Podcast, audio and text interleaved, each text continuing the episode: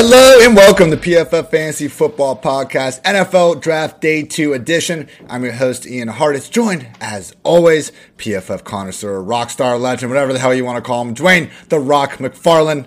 Dwain, it's happy midnight. It's now actually Saturday. Long night, a lot of stuff going on. It was a hectic day one, but we're better people for it. Let's talk some ball, man. Yeah, dude. Uh, always. It's look, we, we got some landing spots today. Not as good like talent profiles went down a little bit, but like we got a few people that landed in spots that were like, oh, okay, like they they actually could have, have a good quarterback. So I'm excited. we got a couple of those, man. I will say once again, I feel like more picks than not. Like we're getting net negatives, kind of from a fantasy semblance of thing. Like I don't want to just be the you know negative Nelly in the group here, Dwain, But man, some of the running back and wide receiver landing spots, especially the running back ones, man, I was hoping for a lot better. Yeah, yeah. I, I think overall across the whole class, like we were hoping for better spots, but you know, this is how it goes. We we see this every few years. You know, some some years we get more lucky than others. I think yesterday in round one, with just everybody pushing the receivers up the board, like the teams were at the end of the first round, they're like, well, screw it, we're not taking a receiver now. They just didn't force it. You know, so. Um, the dynamics of the way that the draft played out, like from kind of a macro level, um, obviously impacted things. But but we got a few goodies to get into tonight. And we did talk before the draft about their, you know, a quarterback, running back, tight end especially. Wide receiver, there are some more open spots, but quarterback, running back, tight end, if you just looked across the league, you know, before the draft even started, you weren't seeing, you know, the Najee Harris, the Kyle Pitts, the, uh, you know, even Justin Fields type of available roles out there for these guys to step into. Maybe that's why some of the value and prices attached to them, especially those quarterbacks, have been as depressed as they've been. So, as we did yesterday, Dwain and I are going to go through each and every quarterback, running back, wide receiver, and tight end selected. If you guys miss uh, the podcast, you don't like what we're saying, you turn us off, whatever, but you still want the information, please go to pff.com. We have, as I'm showing on the shared screen, our 2022 NFL draft tracker with fantasy football analysis for every skill position player pick, courtesy of myself, Dwain, and the Fantasy Pros ranking expert, Nathan Jahnke himself. So, with all that in mind, Dwain, let's go back to what feels like days ago, the first major yeah. selection of the second round. Green Bay Packers selecting wide receiver Christian Watson. Now, going into the draft, we knew there was the Chiefs and there was the Green Bay Packers as the two top incoming landing spots for one of these wide receivers. But we also knew barring a trade up, that they weren't going to be getting one of the top five guys that did come to fruition with Christian Watson. So, man, we look at this Green Bay wide receiver room and not having MVS, not having Davante Adams, there are two open spots. One of them seemingly filled by Sammy Watkins, but not the sort of contract that necessarily makes that a given. What are your expectations right now for Christian Watson, Dwain? Because to me, he seems like much more of a replacement for Marquez Valdes-Scantling as opposed to Davante, because who the hell can re- replace Davante in the first place. And I'm just not so sure that really any of these wide receivers are necessarily going to be giving us the sort of boom that we're hoping for. Yeah, I, I, think that's definitely. I think that's absolutely fair. I mean, I think anyone that says that they're just going to replace Davante Adams, like they're they're smoking crack. So, I mean, I don't think we're breaking news there. But I mean, still, I'm going to put my chip on Watson over Lazard, um, just because Lazard. I mean, he just hasn't ever shown it. You know, I mean, his targets per route 17 percent, 17 percent, 14 percent, yards per route run 1.6, 1.19 just eh, you know like and he's been in the league long enough you know and he's had a chance to be aaron rodgers number two already. So yeah. my thought is i'd rather place a chip on a player like christian watson. We do you know he played in a smaller conference. He's an older guy coming out. So i mean i think there are definitely some things with his profile you know, that we don't love, but we talked about it earlier. You know, whenever you're coming from a small program, a lot of time, a lot of times these guys are older because you know they're not really getting encouraged, getting encouraged by agents or teams to come out early because teams don't know who they are. So we see this happen from time to time.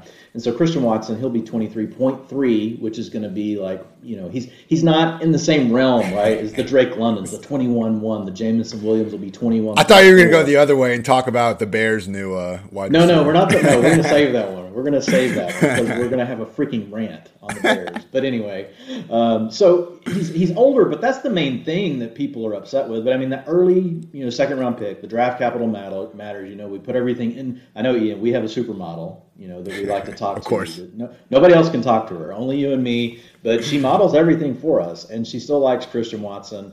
Um, you know, number 34 pick overall. Dom, you know, the best um, you know, dominator for Watson, 35%.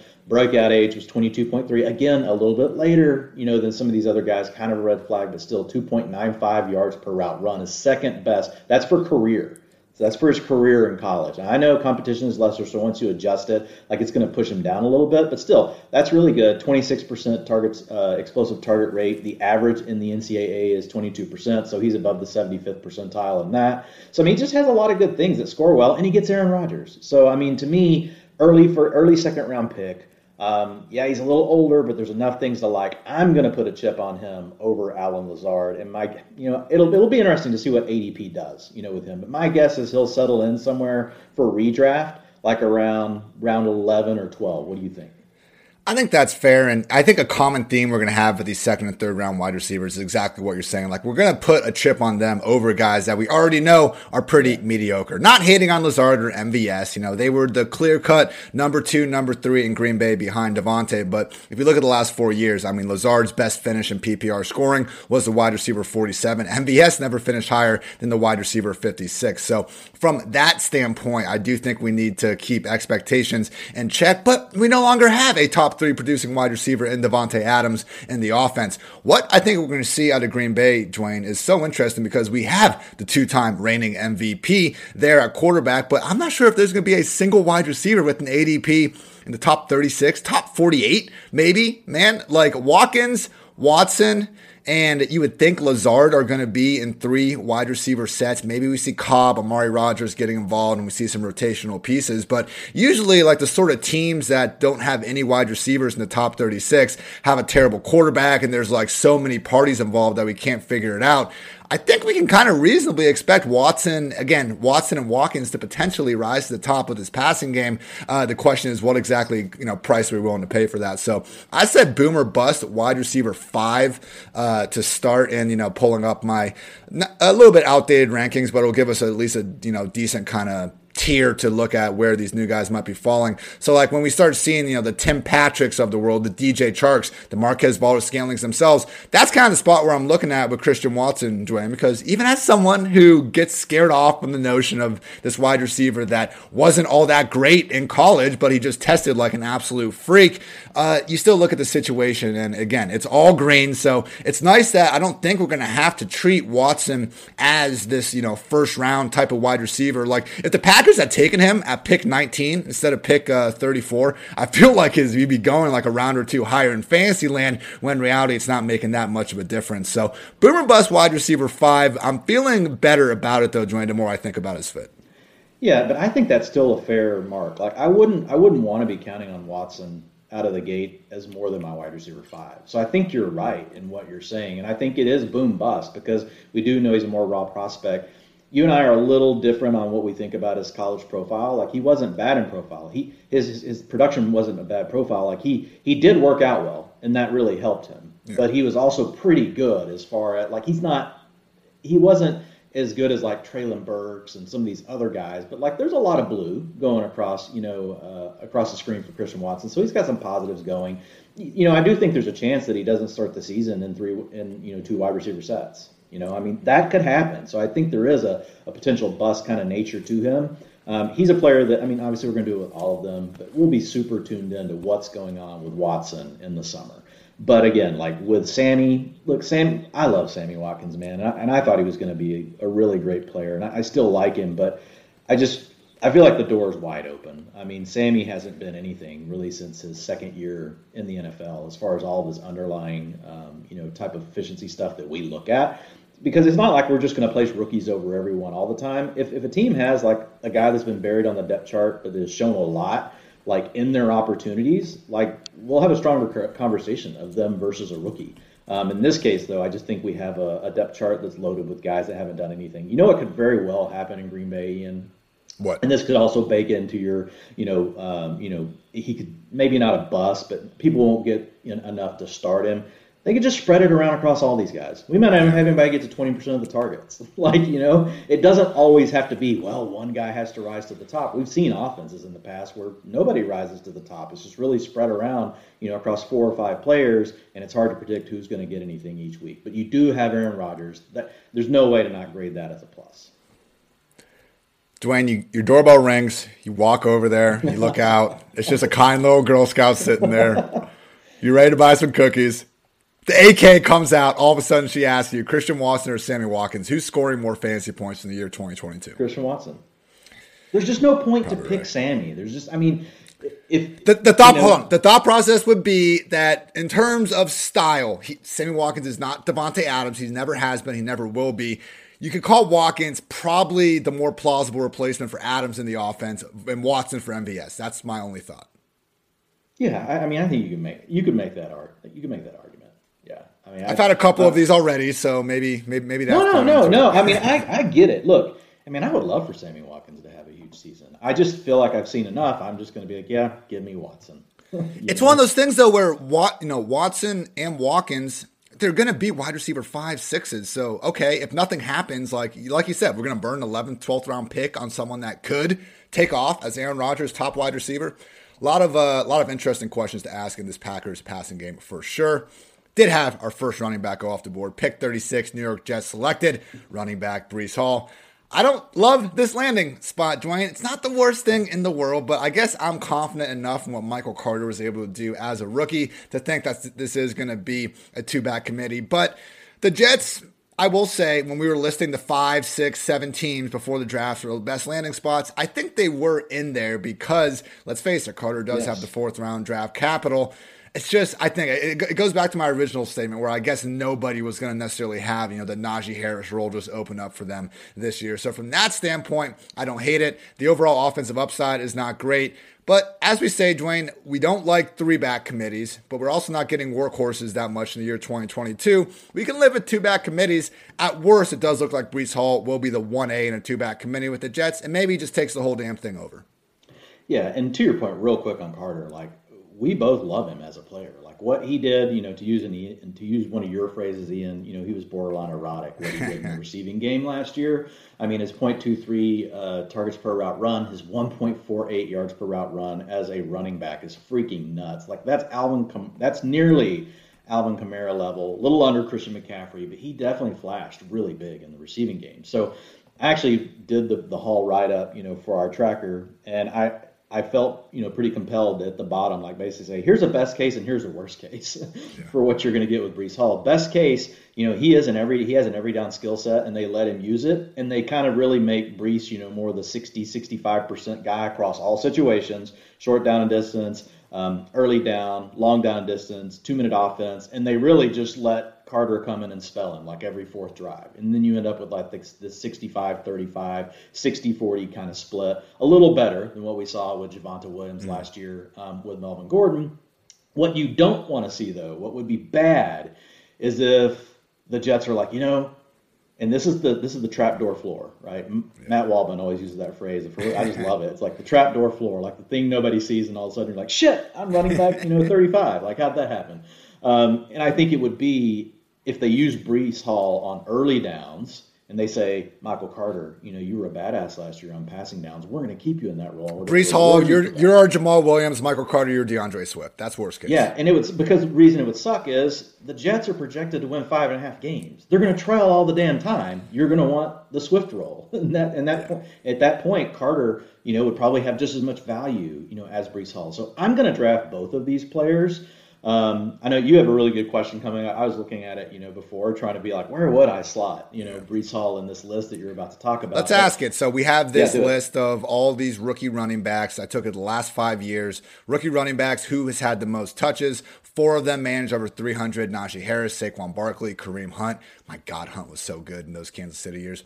Leonard Fournette. We still had some other guys, you know, with a lot. Overall, we had, let's see, eight 18 running backs, as I'm trying to dodge my camera, 18 running backs over 200 touches.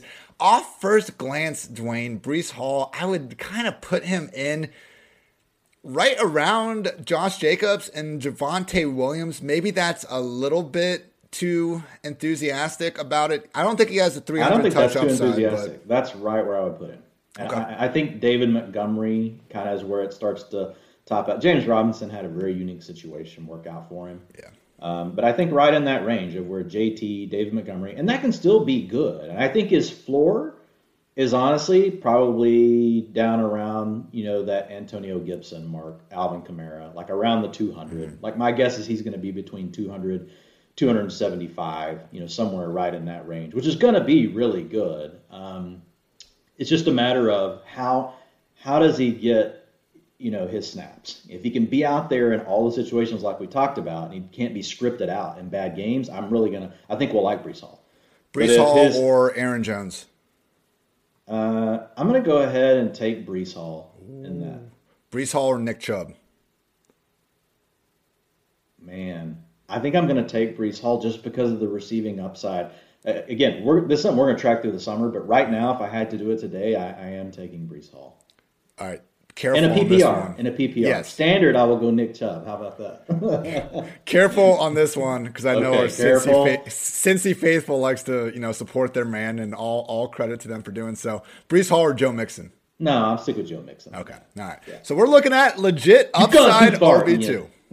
Too far. All right, I shouldn't have even put it out there. That's my bad. I apologize, Bengals Nation. Looking hey, at legit upside RB 2 mm-hmm. Good thing for Hall. Sorry the landing spot as far as the running scheme is really good because like the more I dug into Breece Hall, there were actually some little red flags. Like when he plays inside zone. Um, here, I'll just I'll share something. You know, yeah, I can pull only, up. Did you put it in an article? Uh, I don't think so. Okay. It was, it, no, it's uh, a Breece Hall, Kenneth Walker one, right? Yeah. No, no, okay. no, no, no, no, not that one.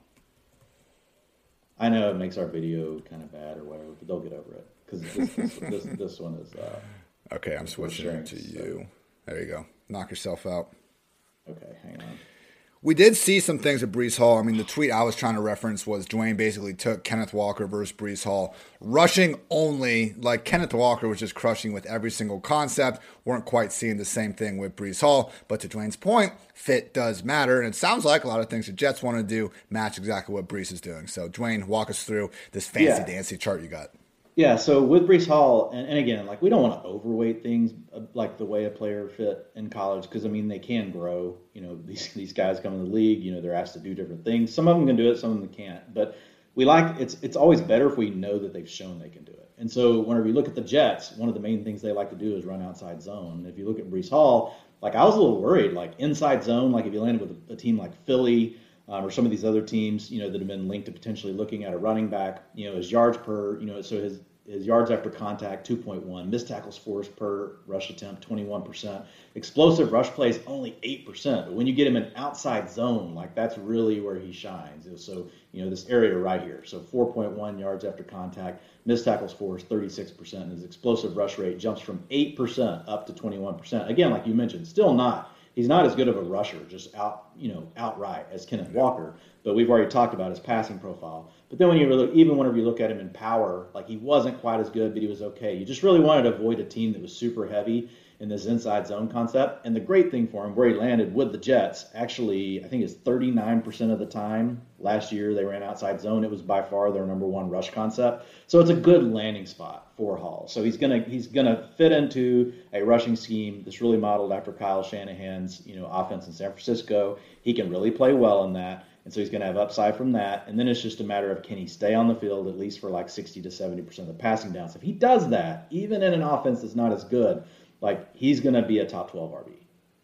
And that's why, Dwain, for months, you told the people, get ahead on it because this is where he's going to be ranked. Let's draft him closer to that than where he, you know, what, RB 30 range? Or he was up in the 20s, I think, by the time we were drafting uh, closer to the draft. But yeah, these rookie running backs, once they get the landing spot, usually do tend to see them skyrocket. We'll see if that does hold true, though, with our next guy, Seattle Seahawks, pick 41, selected running back Kenneth Walker. Now, I was listening to the PFF draft show, and they were really being nice to the Seahawks with every pick except except this one. But the one thing they were saying about this one, and I, I know PFF, you know, you could get the best running back in the world, uh, you know, in round seven, but if you pay him a dollar over the market value by the time the second contract comes around, you'll think he's a piece of shit.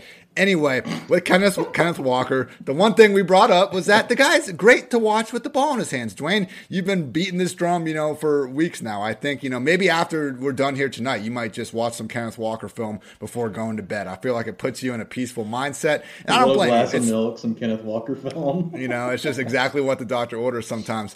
I feel like this is arguably terrible, though. I mean, come on, man Rashad Penny should have the first crack at this. Pete Carroll told us that. It's only a one year, 5.75 million deal. I know injury prone Twitter is going to be telling us that Penny's not even going to play more than a game anyway. We don't know what's going on with Chris Carson, though. Most recent report was from the Seattle Times. Bob Condotta reported the Seahawks, quote, remain unclear if when Carson will return from the neck injury. But I think the most problematic thing, Dwain, is that with Walker, we saw the one issue pass blocking, and we don't have a big history from catching passes. There were times last year where the Seahawks legitimately used each of Alex Collins, Travis Homer, Rashad Penny, and DeeJay Dallas in a single game together. So I wouldn't put it out of the question for even if let's let's say best case scenario and I don't mean best case, but if Chris Carson is unable to play football again, now we would have Rashad Penny and Kenneth Walker here. I think one of Homer or Dallas could legitimately still carve out another role and make this a three back committee. And let's not forget, the offense is freaking terrible, man. So, Breece Hall, I hear you. I, I think he has a great chance of taking over that Jets backfield. Worst case, though, his floor is so much higher than Walker's worst case. Walker's worst case is what happened to Rashad Penny when he's a you know highly drafted rookie and he doesn't play because the Seahawks just play the running back they feel like is better. There's a lot of downside to Walker, and we just don't really have that ceiling for targets we're looking for. Yeah, I mean, technically, Rashad Penny is going pick 84 right now before what happened today, and Breece Hall is dealing with a back that was going at pick 66. So, I mean, we could argue that Breece Hall is actually facing a little tougher competition, but we also know that Breece Hall has been an every down back in college. And so I think that's where it becomes challenging. One, what you just said, we know that the Seahawks are very willing to use three backs, and it's not new. I remember the days, dude, of freaking Chris Carson when he was a seventh round pick, playing with Rashad Penny and Mike Davis also getting oh, yeah. on the field. Like so, right. this isn't. It's not new that we're seeing them use three backs. So I think it's very it's plausible that we see three backs again. And if Chris Carson is healthy, it will probably be Kenneth Walker. It will be Chris Carson, and you can see Rashad Rashad Penny back in the day used to play the passing down role. Like so, I mean, they move these guys all around. And then whenever you tack on top of it the fact that you know this is a team that ran in regulation, so excluding overtime, 55 plays a game last year. I mean that's absurd. The the Bills ran two more complete NFL games worth of plays than the freaking Seahawks. Every you time know, we so talked I mean, on Sunday night to review the games, like this was the one stat that just week after week pissed you off. And I, I mean, think about that. Really, in fantasy, and it's a full season, but in fantasy, still, Josh Allen almost played two more games for your fantasy team than Russell Wilson got to play, even if Russell Wilson had got to play the whole season. Right. that's a lot, man. That's a freaking lot in fantasy football. So that's the killer. Um, and I don't think they can be that bad to get in. Like I'm thinking though, we projected them um, still as the worst team. We put them at 59 projected team plays. It's only one below what we what we have the Jets at. But I know that our confidence in that one is probably a little shaky because I feel like we think there's a chance Zach Wilson takes a step forward. The Jets get a little better. I don't think we have that sort of sentiment about the Seahawks. I think the sentiment is, wow, like how how far are they going to go down before they start to rebound? And I think you know there's a good chance that that won't be until they move on from their coach and they just make a lot of changes. Um, so yeah, with Kenneth Walker, love, love, love the player. I'm still going to be the first running back I'm going to I'm going to draft right off the Seahawks. And I was I'll about to say we got to go Walker over Penny. Yeah, you, you know yeah, how many times you, do we need to learn the lesson? Yeah, and I think you go. We'll see where he settles in, but my guess is this is just a guess. Eighth, ninth round in redraft is where he'll go. Penny's going in the eighth round right now, so my guess is that Walker Walker will move into Penny's spot. Penny will probably fall down to like round 12. And so if you still like Penny, like in the 12th, 13th round, that's fine. You can still, you can still take a stab on him. Um, and Carson's free. Like Carson's free right now. So I mean, if if you are a believer in, well, I think it's going to be a committee, I'll just take the last one. Well, then Carson's your player. And and the cool thing about him is, if you completely whiff on it, it won't matter. You're gonna be taking, you know, if actually, if you're not playing in a deep league, he's not going to be drafted. Period. Like he's just going to be a free agent. We'll learn more as the season gets close. But like right now, if you're drafting in like an FFPC draft, a 20 round best ball slim, like you're getting him like around. You're probably going to get him around 20 now. Like he was already going in around 16, 17.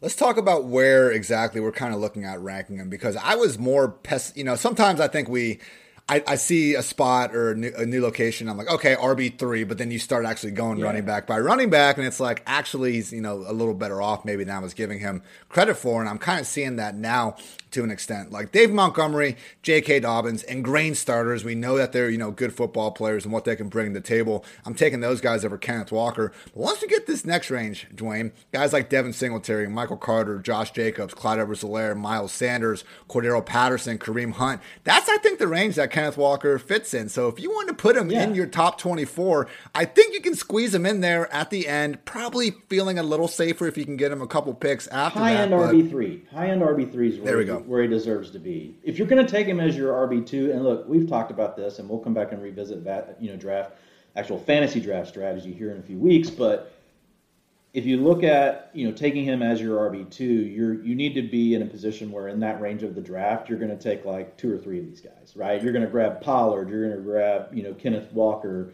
you're going to grab which Kenneth Walker had moved up to round six, you know, so who knows? He could still stay higher up, right? Um, than where he was start. He started off around eight, he got up to like round six. Um, so I mean, he you know how sometimes when these guys ADPs move up, they don't always slide as far as we think. But I would think he ends up being a seventh, eighth round pick. So we'll have to see where where it goes. But I think with Michael Carter, obviously, and with Devin Singletary, we got other things to talk about with those two players. But I agree. I think high end RB three. If you want to measure RB two, that's fine. But you need to take multiple guys in that range.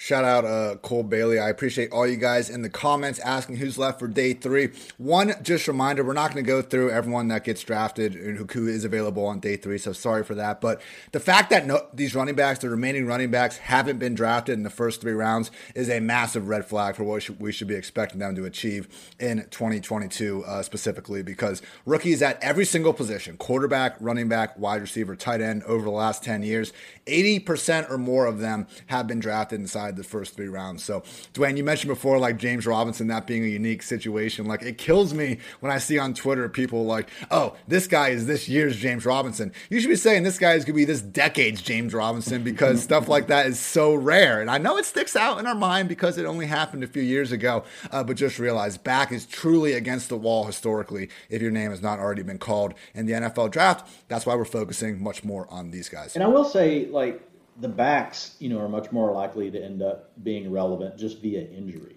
right? Than the receivers. Yeah. The receivers that are taken after day three, like in their rookie year, like it's it's really hard. Yeah, for the even backs, round two, yeah.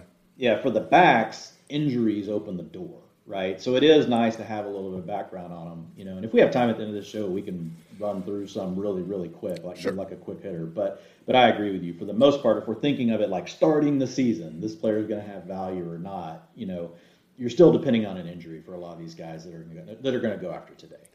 Dwain, I love you. I like to think our listeners do as well, but they might not if we keep spending 10 minutes on some of these more random wide receivers we're about to get through. So oh, we let's get one a... NFL draft day a year. Like I think the listeners. Oh, I know. We're good. I'm not saying we're not. We can go a couple hours. I don't. I don't give a shit about time, but let's not. Let's not necessarily you know waste a bunch on some of these other guys we're going to be getting to. Pick 43, New York Giants selected wide receiver Wan'Dale Robinson. Loaded depth chart already. We got Kenny Golladay, Sterling Shepard, Kadarius Toney, Darius Slay. Slayton. And then the Giants GM felt the need to come out after the draft. And when he got asked about them drafting a slot receiver, what's this mean for Kadarius Toney? He insisted again that they are not shopping Toney. Maybe he's lying. That whole report seemed a little bit off, you know, from the start. I think some people have questioned the overall uh, validity of it. But man, heard Mike Renner on the PFF draft show talking about how Robinson really is in that mold more of a, of a Tutu Atwell, uh, D'Wayne Eskridge, you know, just more of a gadget type player. He did have 13 deep receptions. Maybe the Giants know something we don't. But apparently, man, the second that Wan'Dale Robinson steps on an NFL field, he will have this, this single smallest catch radius of any wide receiver out there. He's five foot eight, 179 pounds. Dwain, I do not see a path to Wan'Dale Robinson being a fantasy relevant receiver this year, unless he's like just incredible Kadarius Toney level good. But I think we would know at this point, having watched, having analyzed, if that was the case. Yeah, I do just think this is bad for Kadarius. Like it's like just everything adds up now. Like they really are out on him for whatever reason. Um, you know, Robinson's got a good profile. You know, this might be like their Isaiah. This might be uh, Brian Daboll's like Isaiah McKenzie. Yeah, maybe. I mean, yeah, maybe that's what they're thinking. You know, I mean, he's going to be. He's only going to be. Won't even be 22 when the season starts. A career yards per route run of 2.96. That's the best in the class. Like he does have that. I mean, you have to count. Justyn Ross is higher, uh, but you know, Justyn Ross also is 2.99. But Ross played less games. Wan'Dale played more. Um, explosive target rate, they're only 19%. So a, a player that is used much more around the line of scrimmage. You mentioned he did have some deep targets. So I do think he's going to be used out of the slot, and and I think there is a challenge because if you do have Kadarius Toney on your roster, if you do have Sterling Shepard, that does create an immediate situation where it's like, okay, um, it's kind of like the Rondale Moore thing with Christian Kirk last year. Like, yeah. Okay, well if those guys are going to play the slot, like that means he's going to be very limited in what he can do. Robinson, I agree. More of a concern for Toney, even maybe Shepard, than actually someone that we're getting behind uh, himself in Fantasyland.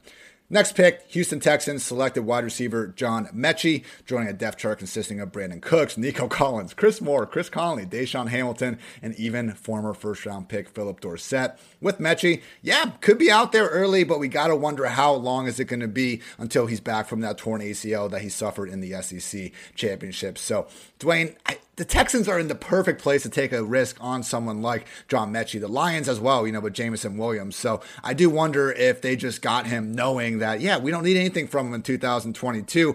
I highly doubt this offense is capable of enabling, uh, you know, more than one consistent wide receiver in Fantasyland. Aside from Brandin Cooks, you know, with or without a full slate of health from John Metchie, with all those health questions in mind, probably someone that we're not going to have to worry about too much in 2022. For the dynasty future, though, I mean, this Houston Texans landing spot, you got to feel good about it because he has a legitimate chance to work as the Texans' number two pass game option of the future. Yeah, and I think that's where he slots in. I think the big thing with Metchie, everybody just assumes he's a slot receiver, but he worked outside a ton at Alabama, so he can play inside, he can play um, outside. Um, I think there's a chance that by the middle of this season, he's their wide receiver too. What will that mean? Well, uh, that depends on Davis Mills. Yeah. We also know that you know whenever you look at the Texans, they want to run the ball more. Like they're one of the teams. I know we've got to switch and head coaching, but it's Lovie Smith. It's a defensive minded head. head Marlon coach. Mack, Dwain. Can you yeah, believe they, it? It's Marlon Mack season. Yeah, it's never Marlon Mack season anymore. But you know, I'll, I'll I'll let you have it just for today, Ian. Um, but with Metchie, look, I do think he's got a shot to easily beat out. I don't want to say easily. I like Nico Collins. I'm not as big on Nico Collins as other people. I see, you know, a big guy, but not necessarily like super impressed with him.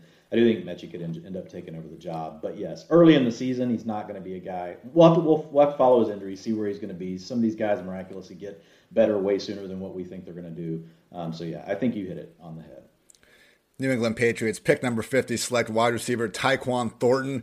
Uh, we were saying in the chat, you know, again, Dwain, Nathan, and myself just making uh, all the analysis for the PFF draft tracker, find it on pff.com. But, you know, we like to defer some of the expert analysis from our draft experts. And it's never a good sign when we get a player's name, we go to the PFF draft guide, we hit control F, and nothing comes up because, you know, yeah, they break down hundreds of players, and the fact that the player couldn't crack that list and you're getting drafted this high, you know, know, someone's wrong there. Maybe it is PFF. Maybe we'll laugh about this, but not good. And believe me, consensus big board, whatever.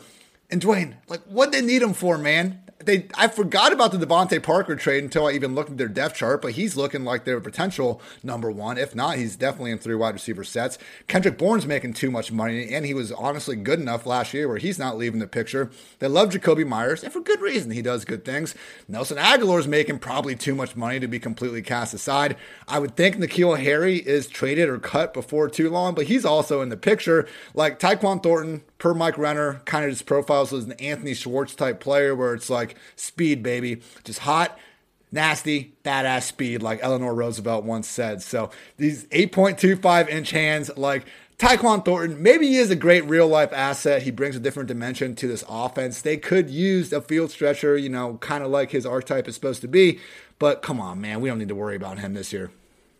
Yeah, I mean, here's the thing with Tyquan Thornton. Like, I, I don't get it. Like, what are the Patriots doing? like, this guy's mocking at pick 160. So, like, they take a, a, guard, which we like, Cole Strange, in the first round, and then they turn around and take, you know. But they could have gotten both these guys like rounds later, seemingly. Well, yeah, like as you would say to me, and let me finish. yeah, he could have been fair, a fourth or fair. fifth round pick. Man. He could have been. A, I'm messing with he could have been a fourth or a fifth round pick. They could have both of these guys later. What's funny is like they're maneuvering all over the draft like they're these masterminds. Oh, we're going to land right in this spot to get. Like, come on, guys.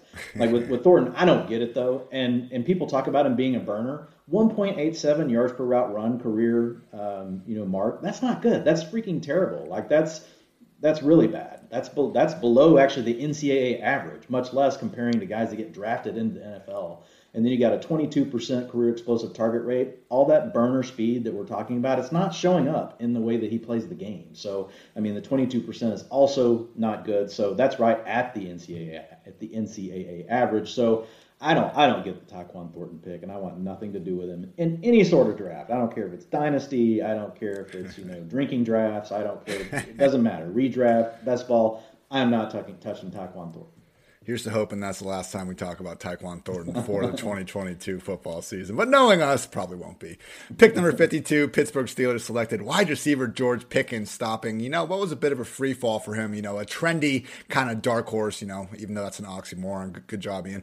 Uh, someone that some people thought could maybe slip into the back half of that first round to the Chiefs or Packers, ends up going, you know, towards the end of the second. Looking at that Steelers depth chart, Diontae Johnson, Chase Claypool, Anthony Miller, Miles Boykin, and Steven Sims, big five right now. My first question with this, Dwain, is where does Pickens fit in exactly? Because each of Diontae, Claypool, and Pickens have really been career outside wide receivers. I think Diontae, you know, T.Y. Hilton for years, like people just thought he was a slot receiver because he was short and he played some slot, but he was a mostly outside wide receiver. I think there might be a little bit of that idea with Diontae Johnson as well because of how low his average target depth usually is, all the screens and uh, stuff he gets around the line of scrimmage. But he's never played more than 100 snaps in the slot slot in a season. Like Claypool's had more slot reps than uh, you know than Diontae over the years. I really don't think Anthony Miller is you know going to be getting that job, but they needed to replace Juju and uh, Ray Ray McCloud, who was legitimately their starting slot receiver when Juju was out last year. Pickens, I don't think is that guy. Is there a chance Claypool is on the way out or something, man? Like this is not good think, for Chase Claypool. That's my point because Pickens' skill set really seems to overlap with what they're already asking Claypool to do.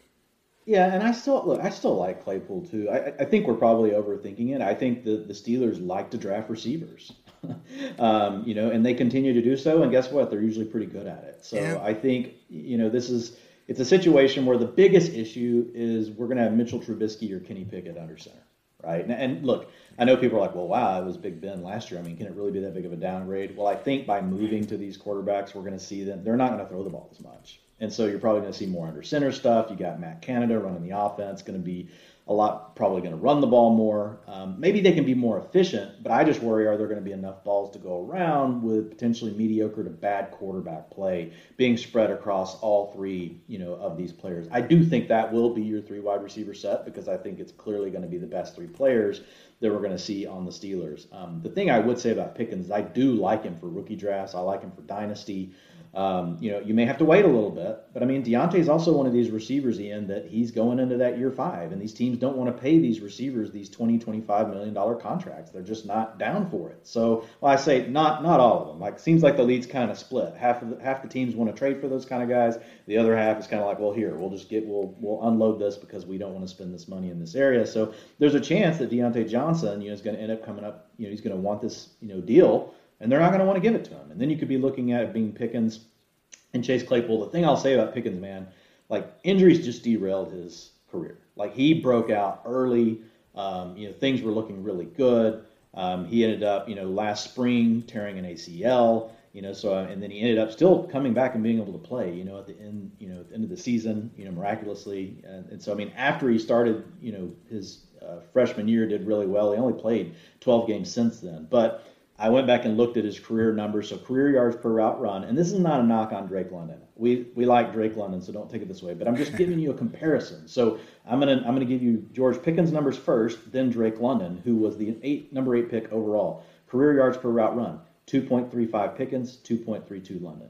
Single man yards per route run. So that is in a situation where it's just you versus the other player, 2.76 versus 2.63 single man targets per route run. So where did the quarterback go whenever they saw this um, coverage for the receiver?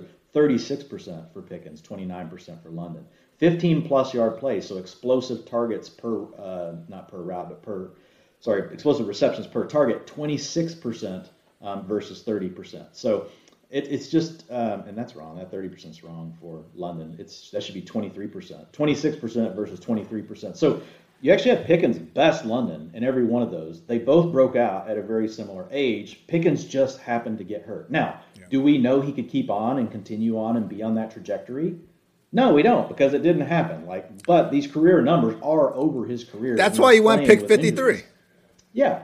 But at the end of the day, like I think this could be a huge discount. I think the reason he fell, if you go read Bruce Feldman's article over at the Athletic, like man, dude, scouts were blowing this dude up. They're like top five talent. I wouldn't touch it you know, I don't know what he did in the interview process. He must have gave like everybody the double birds. You know, maybe brought a Girl Scout, you know, to the to the to his interviews, pulled out the AKE, and I don't know for sure, but like he he definitely rubbed um, a lot of people the wrong way as far as front office types. So I think that's part of it. But the Steelers, you know, they're really good about picking these guys. So in dynasty drafts, man, I still love him as a back end of the first round pick. Like if I can get my hands on George Pickens, absolutely want to be trying to do that. I don't want to let him slip into the second. I'm definitely going to take him before the end of the first round. As far as redraft, I'm with you. I mean, look, it's it's it's he has the upside if the quarterback could go. If the quarterback can make things go, right? We could talk be talking about a, a wide receiver four, but most likely this is a wide receiver five with uh, with contingent upside if something happens to one of the other guys it's probably going to be a more run heavy offense. And Najee and Freiermuth are some of the more involved pass game options at their position in the NFL. What you said, though, about the Steelers maybe moving on from Diontae, I mean, come on, everyone. Look at the last few months. I think we're seeing that teams are not wanting to pony up necessarily these game changing contracts for these wide receivers on their second deals. And Diontae will be an unrestricted free agent after next season. Look, Dwayne, I'm not a GM, probably never will be. I don't know that Diontae is someone that I'd be willing to sign up it's and pay $100 million to. It's in your range of outcomes. You can still be a GM. I like chilling too much, you know. That's just that's just how it goes. You say that, but dude. You're a freaking you grind your ass. Off. If there was an organization that could just bet on themselves drafting another great wide receiver, because I saw your uh, tweet earlier today, Dwayne. I thought you uh, hit the nail on the head in terms of wide receivers are not as replaceable as running backs. And if teams are going to start acting like they are, we're going to see some problematic shit going down. If the Steelers want to think that, though, they maybe are the one organization that can get away with it. I mean, over the past 20 years, Antonio Brown, Emmanuel Sanders, Mike Wallace, Antonio Holmes, Juju, Martavis Bryant, Claypool, Diontae Johnson, Antwaan Randle El, Plaxico Burress. And out of that group, Claypool was the highest one picked. So they weren't even spamming first round picks. I mean, the Lions, you know, spent three first round picks in a row on wide receivers. Uh, Eagles got, I think the Eagles got pretty damn close too. There's been a couple teams that have done that. None of them can attest to having this sort of game changing talent. So credit to the Steelers for developing one great wide receiver after another. We will see if Pickens will be that guy, pal. Don't think it'll be in 2020. Imagine the Steelers room when the when the Patriots make their receiver picks. Do you think they're just all rolling around on the floor going, "What the fuck"? You know, just I mean, absolutely. Yeah, cackling. they're like they just took Tyquan Thornton. Like what? you know, it's almost like the Sean McVay thing with Cole Strange. You know, and he wasn't trying to be a prick, but it was like, wow, we thought he'd be there at 100, and we wasted our time watching him. Pick number 53, Indianapolis Colts select wide receiver Alec Pierce adding to their depth chart. Very thin. We knew they were going to add a wide receiver, just weren't exactly sure when. Michael Pittman, Parris Campbell, Ashton Dulin, and Keke Coutee thinking Pierce is going to slide into that kind of same wide receiver five, wide receiver six range. Guys that we aren't really going to be overly invested in. Maybe you take a shot on him in the double digit rounds, just not someone that is probably going to carve out a number one, even number two pass game role in this offense. What I'm interested in, Dwain, is how the Colts view him because Parris Campbell, when he came out of Ohio State, the big knock on him was that he wasn't this downfield uh, vertical threat. I think only like one of his career touchdowns had come on a pass thrown at least 20 yards downfield. It was the Dwayne Haskins, RIP, uh, just pop passes to Parris Campbell, making a ton of plays. He was a high school running back. But when he got to the Colts, they were adamant from day one that Parris Campbell was more than that, and they viewed him as a complete number one wide receiver. I'll be keeping a sharp eye out on everything, but mostly on how what Frank Reich is saying about Alec Pierce because, eh, you know, from our PFF draft, draft guide, a vertical tree specialist, 6'3, though, 211 pounds, had 13 deep receptions. But Mike Renner noted that goes, slants, and posts were 63% of his receiving yards goes and slants, you know, two of the things that you're going to see most often at the NFL level. So, Dwain, when you see Alec Pierce, do you see a one dimensional field stretcher or do you see someone that was used that way in college and maybe has a ceiling for much more at the next level? you know, I think it's a tough one, you know, to answer. And he is a player that I did go. I went back and watched, you know, just because I didn't know. You don't always know with these guys, um, you know, based on the way they're getting used in college, could they do more? And based on when their targets are coming, so it's like you have to kind of watch some of the plays where they're not being targeted. And and so with Pierce, though, I still walked away like being kind of. I just wasn't really that high on him. You know, and I mean the 2.18 yards per route run. You know that really bothered me. That's only 44th percentile, um, going back to you know any player that we have at least three years of data on, which would go back to 2017. Um, so everybody that's come out into the draft since then, and not even just draft, like these all these receivers, like he's he's doesn't profile that well. Now he has he did have an explosive target rate of 25 percent which puts him in the 71st 71st percentile, which is not bad. So it does feel like it matches up, right, um, with what we're hearing, you know, from the scouting community and folks, is that he really is more of that vertical guy. Um, I didn't see enough like on the film, and again, I'm not a film expert like some of these other guys, but I didn't see enough to make me think, wow, yeah, he can really do all of these other things. So I mean, we'd have to. I, I you know what? I wish I would have checked like Jetpack Galileo or some of these other guys. You know, I know we got time. we got time too. A little bit on Pierce, but yeah, I'm just not that excited about it. I, I, do think he'll probably he has a good shot to start on the outside, and I think Campbell's going to play inside in the slot. That's fair. I do wonder, could we see? He's got better draft capital, but like we saw this last year with uh, Josh Palmer, for example, came into the Chargers third round pick. We all kind of, I think, thought he might be starting there from day one, but we overlooked Jalen Guyton, who not spectacular, but an incumbent starter, someone that they relied on. I do wonder if Ashton Dulin could be that guy for the Colts, where yeah, it looks like Alec Pierce probably their hopeful long term replacement for T.Y. Hilton as their field stretcher. I know T.Y. was way more than that throughout his career, but just in the Michael Pittman kind of era, this wide receiver room, that's how they were using Hilton. So yeah, Campbell probably more so in the slot, and that suits him better. I would still probably say Dwain. God, you know, God forbid the injury gods just give us one good year of Parris Campbell. I would probably still expect Michael Pittman and Parris Campbell to lead the way in this passing game. But hey, maybe Pierce has a sort of, you know, fantasy friendly deep ball targets to actually win out over Campbell. Either way, this offense is going through Jonathan Taylor. More time, more simulations than not. Michael Pittman's the only wide receiver we really, we really want to worry about here. Yeah, yeah, and I just I just plugged his uh, draft capital into the supermodel, um, and pick fifty three, he gets a two point seven one. The max you can get is a four, um, and so really like most of the really good prospects um, that we get excited about, and I start listing them off. You're like, ooh, I like that name. I like that name. they're they're right at three or above. Like there's some two point nines that are really good. So I mean, he's on he's on the cusp, but he's really with a lot of names that we wouldn't be. Unfortunately, just really expecting, as you can see, projected drop back percentage this Colts offense to again be awfully run heavy. Matt Ryan's an upgrade from Carson Wentz. We know that, but volume is volume. Probably not going to be a lot of it for Alec Pierce in 2022. Exciting pick time. 54, Kansas City Chiefs wide receiver Skyy Moore, someone that PFF had as a top 30 selection on the big board.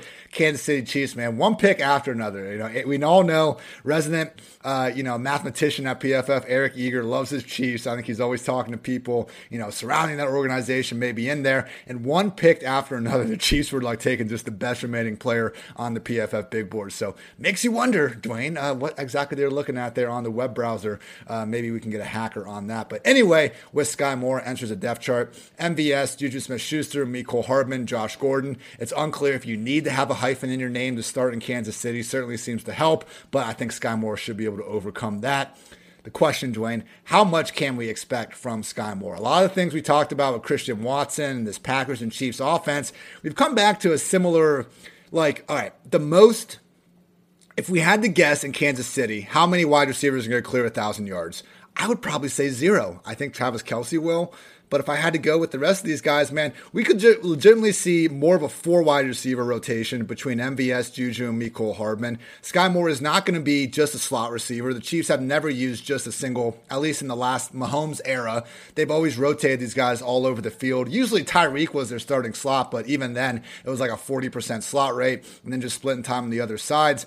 And again, man, I I'm buying Skyy Moore as the highest upside of this group. I think it's going to be harder to rank him as more than like a top 50, top 45 wide receiver, though, because like who's to say that he's going to be featured ahead of these other guys that they've invested in?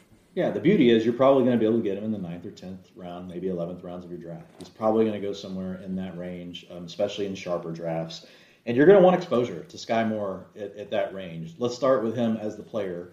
Um, I just put him into the supermodel. He gets a 3.00. So he passes yeah. the threshold that we want. And when we look at Skyy Moore, 22 years old, the draft capital saw a little less than actually what we thought it was going to be. He slid a little further, but it worked out because he lands with the Chiefs. but his best dominator season, 41%. Uh, career yards per route run, 2.92. So these are all dark blue. I, I think you're going to pull it up here. And then when you look at his landing spot, you know, you got um, the team's highest ADP is a 66, which we know is Juju Smith Schuster. Obviously, you have Travis Kelce going um, earlier than that. He's the number one tight end off the board. Um, but, but there's not as much competition at wide receiver, even based on ADP and what people think. Um, if you look at the team projected plays, going to be in the top five. You drop, look at the dropback rate, top five, and it's the number two QB off the board as far as ADP goes. So like he lights up the board blue more than anybody on our board right now. So yeah, I yeah. absolutely love Skyy Moore for 2022. Doesn't mean he's the number one dynasty prospect, but I think it does make him potentially, you know, the biggest surprise, you know, for the season. So we've talked about Skyy Moore, talked about his situation, but now let's just talk about Juju real quick. Juju Smith Schuster has been on a complete downhill slide since his breakout season in 2018, where he had a 2.08 yards per route run. Next season drops to 1.49. Next year, 1.29. Last year, only played five games, 0.88 yards per route run. And then if you look at his targets per route run, same thing 24%, down to 18% and 19%, and then down to 17%. He has not looked like the same player the last two years. Exactly. All those stats and with your own damn eyes. And with your own damn eyes, which is why he got nothing in the market. Two years in a row, the market was dry for Juju Smith Schuster. So I, I, get it. Juju is only going to be 26 years old in the season. He'll be he'll he'll only be 25.8 when the season starts. He's still a young player, but I think people are holding on to that a little bit too much. Um, I don't really want I'll get some exposure to Juju because he is on the Chiefs. You know, if he sticks around where he's going, my guess he's going to slip a little bit with Skyy Moore getting drafted to that team. But like, I just again, Skyy Moore is the player I'd rather make the bet on. Like when you look at Marquez Valdes Scantling, I'm not going to pull up and give you guys all his data, but it's very similar. And he's already played with Aaron Rodgers. He's already had a chance to be the number two, and he's not, he's not even done what Juju's done from a yards per route run or targets per route run. And so look, typically these players that move that all of a sudden we want to give them, like and be, and be like, oh, look at all this opportunity is going to come to them. They've usually flashed in these underlying metrics where we've kind of isolated the fact that maybe they didn't get on the field. We took that away and said, well, maybe you were behind other good players, and so let's just look, let's just only grade you on when you were on the field. And neither one of these players over the last three years have really done what they need to do to get us that excited. So look at the draft capital for more. Look at how well his production profile looks. Look at how well he just he ticks every box for us I'm going to draft Skyy Moore like all the damn time. Like he might be my Jaylen Waddle of this year. Jaylen Waddle was on over half of my teams last year. Skyy Moore will most likely be on over half of my teams this season. There were six first round wide receivers before the draft Garrett Wilson, Drake London, Treylon Burks, Chris Olave, Jameson Williams. In some order, were all considered the clear cut top five. I think they still deserve that, Dwain, now knowing the landing spots is Skyy Moore the wide receiver six now, ahead of guys like Jahan Dotson and Christian Watson, who even boast better draft capital? I, I think for this season, for this season, yes, for this season, Skyy Moore is my wide receiver three in this class. It's Treylon Burks, wow. Drake London, Skyy Moore.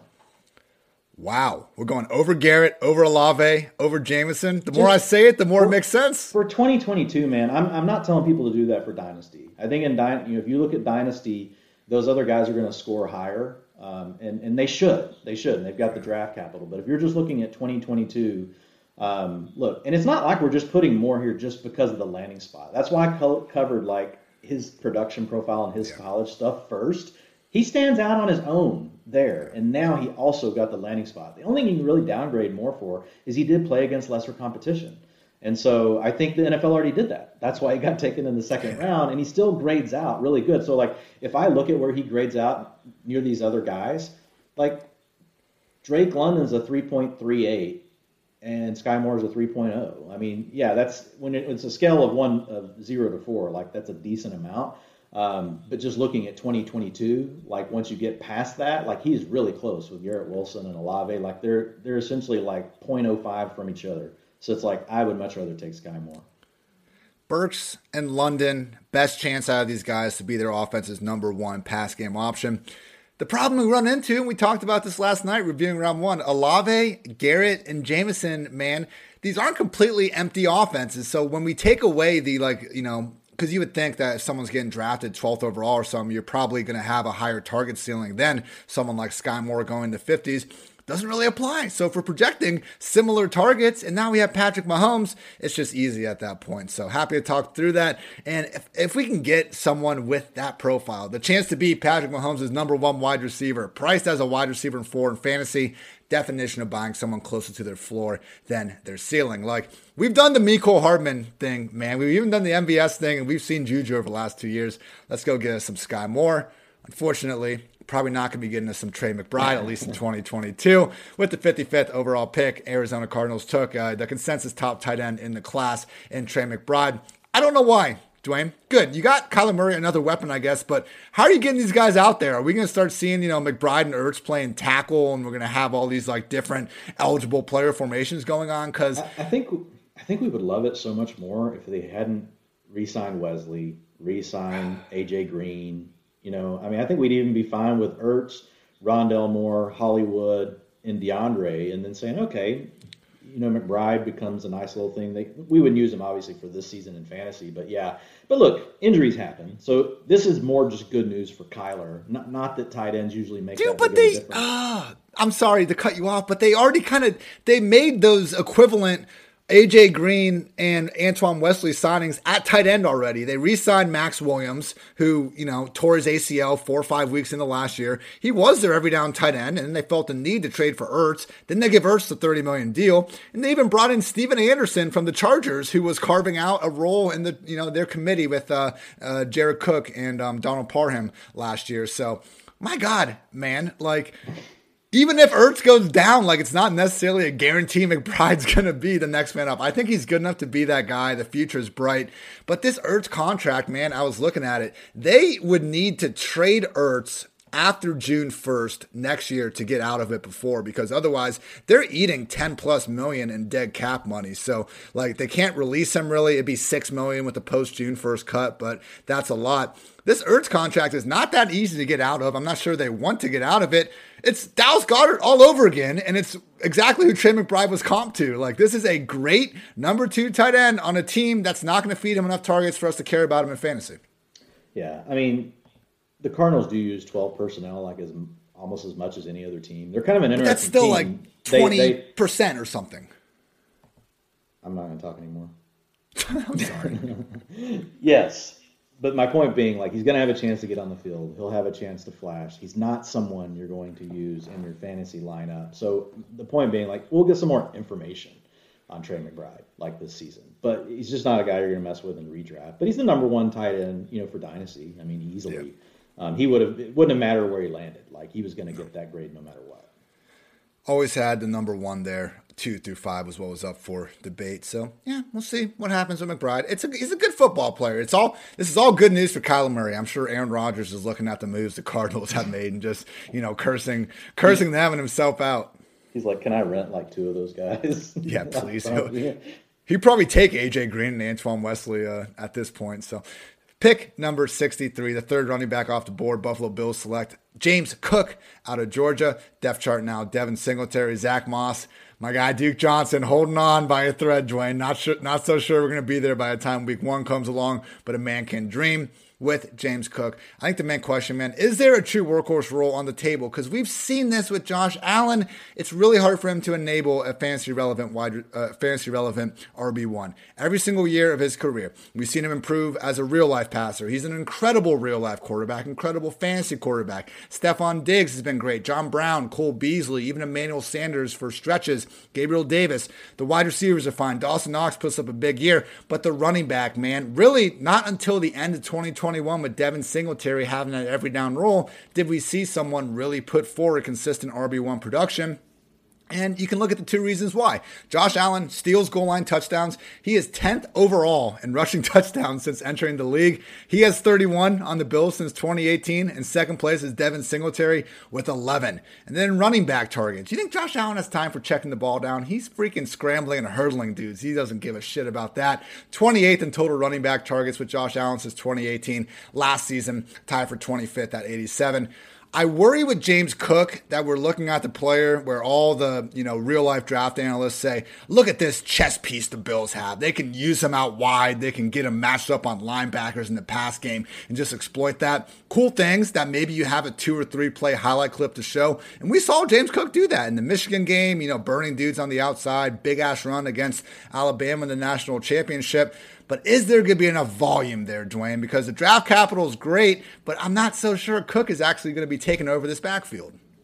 Yeah, I think the draft capital is great, and you just have to look at Cook as you're taking, um, you know, a potential flex player, maybe, but with contingent value to be an RB two. Best case, maybe becomes an RB one, but most likely an RB two if Singletary goes down, and he's still probably going to have to split time. Like it's not just going to be a situation where all of a sudden it's just going to be Cook on the field. And, and so I think, you know, we'll, we'll have to see what they do with their depth chart. You know, they've got several guys sitting there right now. They're probably going to have to cut somebody, you know, before, uh, you know, before they break camp. So we'll, we'll see what that looks like. But that's the way I'm going to treat Cook. Um, to your point, it's like, I guess the other positive is like, we're not real big on Dawson Knox. He, he's basically living off the volume of the offense. We love Stefon Diggs. We have questions on Gabriel Davis. Definitely got a bump, you know, this weekend yeah. by avoiding, you know, a wide receiver, uh, a big wide receiver name going to the Bills. That's huge, man. Yeah, it's big for, for Gabe Davis. Um, and so now feel free, draft him at a sixth round ADP. like, it, you know, and it probably isn't going to go up. That's why we said just wait. Um, but I think there is potentially room for another playmaker to get involved. But to your point, like to feel good enough about using Cook all the time, it would mean an injury to Singletary, right? And him being able to be out there enough. My guess is right now Singletary is going to be more of the early down back, and they're going to put James Cook out there on passing downs. And to your point, like we've seen these guys get out there on passing downs in the past, and where that was really their main role. We saw it with Matt Breida. We've seen and we've seen it. God, who's the other name I'm forgetting? I can't remember right now. Well, actually, Singletary at one point was the passing down guy when when Zack oh, Moss was, was getting third. getting early down. But anyway, it doesn't matter. Breida, he had a couple of flashes, right? We saw some big games. So I think you could see that thing out of that kind of thing out of James Cook, and we definitely think James Cook's better than Matt Breida. But you're never going to be able to predict it. Like so, I mean, yeah, you could put throw him out there if you're in best ball. Um, you know, you could take him towards in, you know, I don't know. He's probably going to be going higher than this, but I would think like around oh, 10, 9, I'd feel fine about taking a swing occasionally on Cook. Like, well, I'll have to think about that one, you know, some more. But my guess is he's going to push maybe, I don't know. That's probably about where he'll end up. It'd be my guess because people are still going to think Singletary is going to be involved. But to your point, like, I like the player, love the offense, love the quarterback, but I worry that, like, there's just too many things that have to go right for him to really produce. And and the biggest thing being probably an injury to one of the other you know running backs. T.J. Yeldon, that was the name. Yeah, yeah. Shout out. J.D. McKissic was RB thirty nine in my ranks, like Nyheim Hines forty seven, James That's White forty nine. He fits somewhere in that tier. It's just You can put him at the top of that one, just saying, hey, maybe he has more upside. Um, you know, we want to take a shot on him, but I think that's I think you're in the right range of where he goes. The Bills, I mean, we do see them, and similar to what I was saying before, I want to speak out of both sides of my mouth. Like they use more four and five wide than almost anyone other than the Cardinals, albeit it's like the two tight end stuff where it's just not that high of a percentage anyway. But maybe their futuristic offense is having more of a full time scat back at running back, like a James Cook, where yeah, he's only going to get eight carries a game because they're not going to run the ball enough anyway.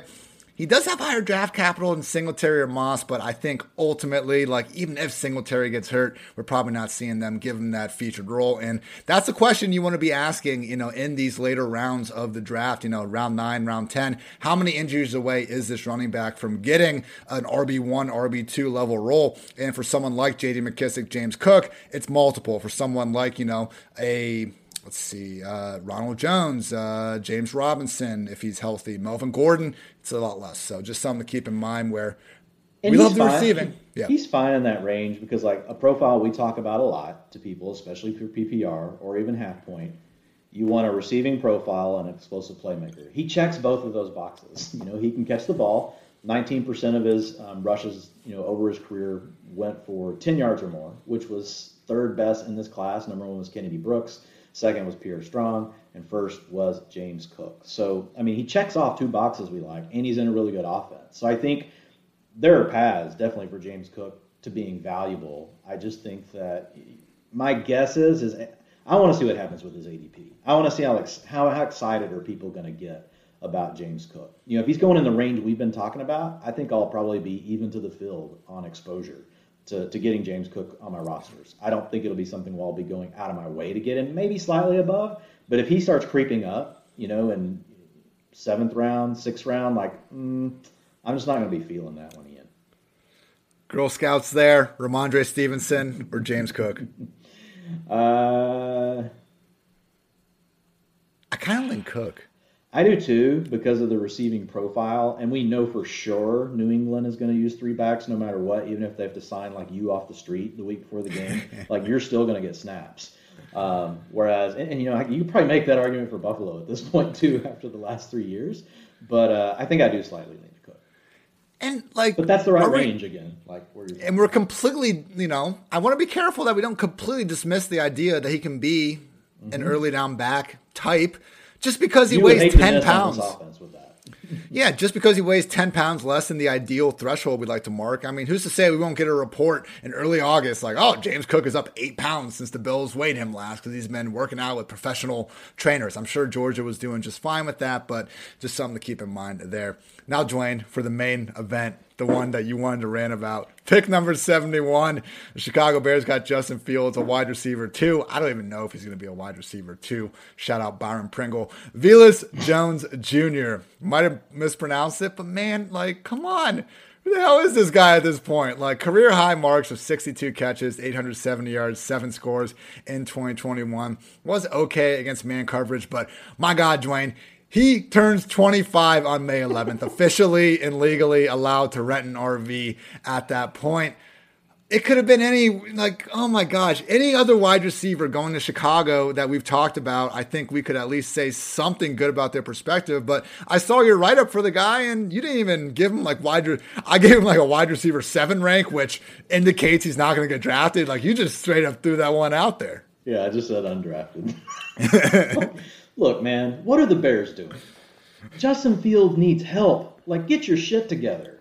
This guy's 25 years old, a 2.05 career yards per route run, sucks, 20% explosive target rate. He ran fast. Guess what? It doesn't show up on the field. Best dominator, 23%, despite you know getting to play until you know you know he got his AARP card. Like, I mean, come on, like what the hell is going on? I do not get it. Yes, there are targets available. Do I think this guy's going to earn any of them? No, I don't. I don't think this guy's going to do anything. I mean, if you want to take him at the very, I would not take this player in best ball because he has bust written all over him, and you don't just want to immediately give away um, one of your roster spots. If you're in a deep league and you're a Bears fan and you're like, "F you, Dwain, I got to take him," fine.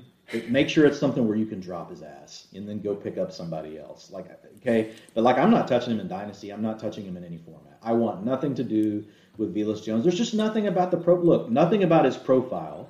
Even once you put the draft capital in, like the hit rate on this type of player is terrible. It's almost zero percent. Like so, there's just no reason to mess with him. Maybe the most damning thing you can say about a wide receiver. I don't even want him in best ball. Wow. wow. Well, I think That's there's all. a misnomer. We'll talk about that later. But with, I think people waste too many roster spots with best ball, and you can't adjust later. So I think yeah. I think there's a little bit of misnomer, but yeah, it is bad. Like I think the worst thing is when you say I wouldn't even take him in dynasty, like in, in, a, in a format where like you don't even have to drop anybody, you can just leave him down there forever. Like, eh, I don't even want him. I don't even want to give this. I mean, if you try to give the guy like two or three years, you know, to get better, like he's going to be 75 years old. So I mean, I don't know what you're doing. Pick number 73, Indianapolis Colts tight end, Jelani Woods. I'm taking responsibility for this because I have spoken this into existence over the last two weeks. I saw, you know, shout out the 2021 mock draft extraordinaire, Josh Norris. He was trying to say Jelani Woods somewhere, and I said, no, we need him to get to Mo Alie-Cox. I tweeted Mo Alie-Cox and Jelani Woods on the same team, or we riot. And everyone, we don't have to riot. Now, is this good for fantasy? Absolutely not. But we now have the two largest tight ends I've ever seen with my own two eyes in the same offense at the same time. And I cannot wait to see our guy Jetpack Galileo just completely, you know, photoshopping the shit out of these two dudes. Like Jonathan Taylor is going to be getting 10 yards before contact running behind the two largest individuals in the NFL. Unfortunately, Dwain, like my big takeaway here, because look, rookie tight ends, you know, I've said this stat a million times, I'll say it a million more. Only Evan Engram and Kyle Pitts have done it over the last 10 years, top 12 production as rookies. Only Gronk, if you want to go back to 2010. That's not on the table for Jelani Woods. He's going to be in a three tight end committee in all likelihood with Mo Alie-Cox and also their uh, second year tight end, Kylen Granson. The question, Dwain, is Mo Alie-Cox even worth a late round dart at this point? Because, yeah, they gave him that three year, $17 million deal, but adding someone like Jelani Woods at the early parts of the third round, I don't think he's going to be sitting on the bench. And man, we cannot live with three tight end committees. Two, barely. Three, absolutely not. Yeah, and it's a team that loves those. So yeah, I don't. Yeah, Mo Alie-Cox. I'm I'm not as interested, and he was already like a really late round to your point dart throw. Just not going to throw that dart, you know, as often now. But um, maybe Jelani Woods can end up being something in the future. Um, you know, I, I do like his size. I like the fact that he finally got an opportunity to. And this is why you have to be careful with some of these players. Like if, if Jelani Woods had came out last year, like we wouldn't even know who he was. Like, but he but he played this next season. You know, really got used in a better fashion, and so now here he is. You know, getting drafted in the third round. So congratulations to Jelani Woods. Excited for him, but yeah, not excited about the Indianapolis Colts and having to sort through this rotation at tight end and a run-heavy offense. No, no, you're good. I got lights going on and off in my room without my uh, clicking it. I don't know. We got some ghost spirits emerging at 1:10 a.m. in the uh, household. So wasn't trying to say anything bad about Jelani and Mo Alie-Cox. Maybe that's a sign, Dwain. You never know. Pick number 74, Atlanta Falcons took quarterback Desmond Ridder, second QB off the board, took this damn long. Depth chart now consists of Marcus Mariota, preseason All Star, not really, but he had a really long run. One time, Feleipe Feleipe Franks, and also Desmond Ridder. Man, is Ridder going to be the week one starter, Dwain? Because I don't. Here's the thing. It's a good question in terms of like, okay, what's the Falcons' uh, real life perspective going to be? But I was looking at Ridder. He runs a 4.52 40 yard dash. He averaged a respectable 43.6 rush yards per game. But you watch him play and you're like, okay, he's not really this Malik Willis caliber, even Jalen Hurts guy, someone that's going to use their legs for a fantasy friendly purpose. And he kind of reminded me of Marcus Mariota like that. Also, someone that was really athletic and was able to put up some big numbers in college, but ultimately didn't quite give us that true dual threat floor. Basically, even if Ridder gets that week one starting job, do we really give a shit in Fantasyland? Because let's face it, he doesn't have many avenues to go with the football, with all due respect to youngins, Drake London, Kyle Pitts, and of course, Auden Tate. Like if you're if you play quarterback and you're not a first round pick, basically, I'm I'm not interested. Like I know there are hits. I know that we've got Dak and we've got Russ. and we have That's it though. That's it. Yeah. I mean, well, we can go back to Brady. You can go. I mean, if you rookie year, rookie year hits though. Yeah. Well, I mean, yeah, Brady it took an injury to to Bledsoe, but yeah, it's it's just not worth messing with. You know, if you're in a redraft and all of a sudden like he blows up like a you know Prescott didn't even really blow up right in his rookie year. Like it was it was good. Low end no QB one because no one because nobody expected it. But you can pick him up off the waiver wire there's there's really no reason. And in best ball, especially if you're drafting right now, you're not going to know which guy. So I'm just not really messing with it. I'm not touching the Falcons quarterback. And even once we eventually know, which I think it will be Mariota to start the year, we are talking about a third round quarterback. Um, at some point, Ridder probably gets a shot, you know, this year. We just don't know when it's going to be. So it's going to have to be something more where we're thinking about it on like this is a waiver wire type situation. Yeah that's what it comes down to. Even if we knew Ridder was going to be the QB one, he's probably not cracking the top 24 quarterbacks we're looking at in redraft. Does him going as a second QB have you, have him as a top three quarterback though for you in dynasty? Because we'll talk about Malik Willis a little bit in a minute, but Kenny Pickett obviously getting the round one draft capital, he's certainly going to be in the top three. But the top five man was kind of up for grabs. We did see Matt Corral go later. Ridder at 74, enough for you to have him top three. Uh, I mean, they're also close together. The draft capital is not going to make a big difference because, like, just once you leave the first round, it's such a huge cliff. I mean, because we had Ridder go at 74, Willis went at 86, so only 12 picks later, and then you've got Corral at 94. So they're all going to grade pretty similar um, because we're further down in the draft. So uh, I think honestly, it comes down to your preference on those three players. Not worrying about the draft capital. They're all, you know, they're just all so close together. Um, I do. I think that you know with Ridder, like there is that chance. You know, I mean, he's got a very clear path. You know, obviously to be in the starter. Like Malik Willis just got Ryan Tannehill in front of you. Um, Matt Corral, uh, as Corral is, is got just as you know, he's obviously got a path too, right? With Sam Darnold in front. So they both have a situation where the quarterbacks in front of them aren't great, and we should know something pretty quick. So at least with Ridder And with Corral, you're going to know sooner rather than later. Malik Willis is definitely going to have the higher ceiling, but you may have to wait a bit. Next up, the Denver Broncos, pick number 80, took tight end Greg Dulcich. Man, this is not good, Dwain. And we've been pretty fair throughout the offseason cycle. I think of doing a good job not overreacting to some of these secondary signings, but also knowing when there is a secondary signing that could take a perceived full time player down into more of a committee this might be one of those because when the Broncos they threw Noah Fant in that trade to Seattle, all the hype was there for Albert O, and it there was no reason not to be hyped about the guy. Both of us had him inside our top twelve. Some people were even going top ten with it.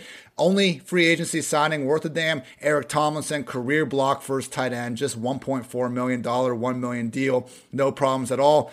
This is not great though, because if you start looking into Greg Dulcich a little bit, no, we're not expecting Greg to do anything on his own in 2022. That's going to be a fancy viable role. But the guy is a receiver playing tight end essentially. I mean, PFF's Mike Renner was saying that ideally you could be using Greg on the outside or in the slot, lined up as a true receiver, but Denver's already so damn loaded at the position that they're not going to really be worrying about that. So you look at Alberto, Dwain, one time in two years has he played even more than 60% of the offensive snaps.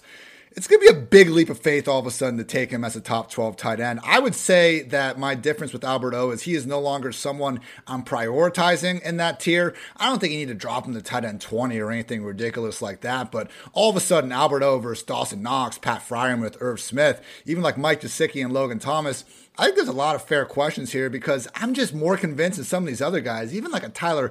Like, why take the chance on Albert O? Is the upside really that alluring to take a chance on a guy that we might sit there the first Sunday night after week one and be like, he's a part time player? Why not just take Irv Smith, Tyler Higbee? We know a full time role is in there in a passing game that's probably going to be just as productive. I'm still projecting Albert O for a full time role. I mean, it's a third round tight end. And, and yes, he is a receiving tight end, but we see this sort of tight end get taken all the time.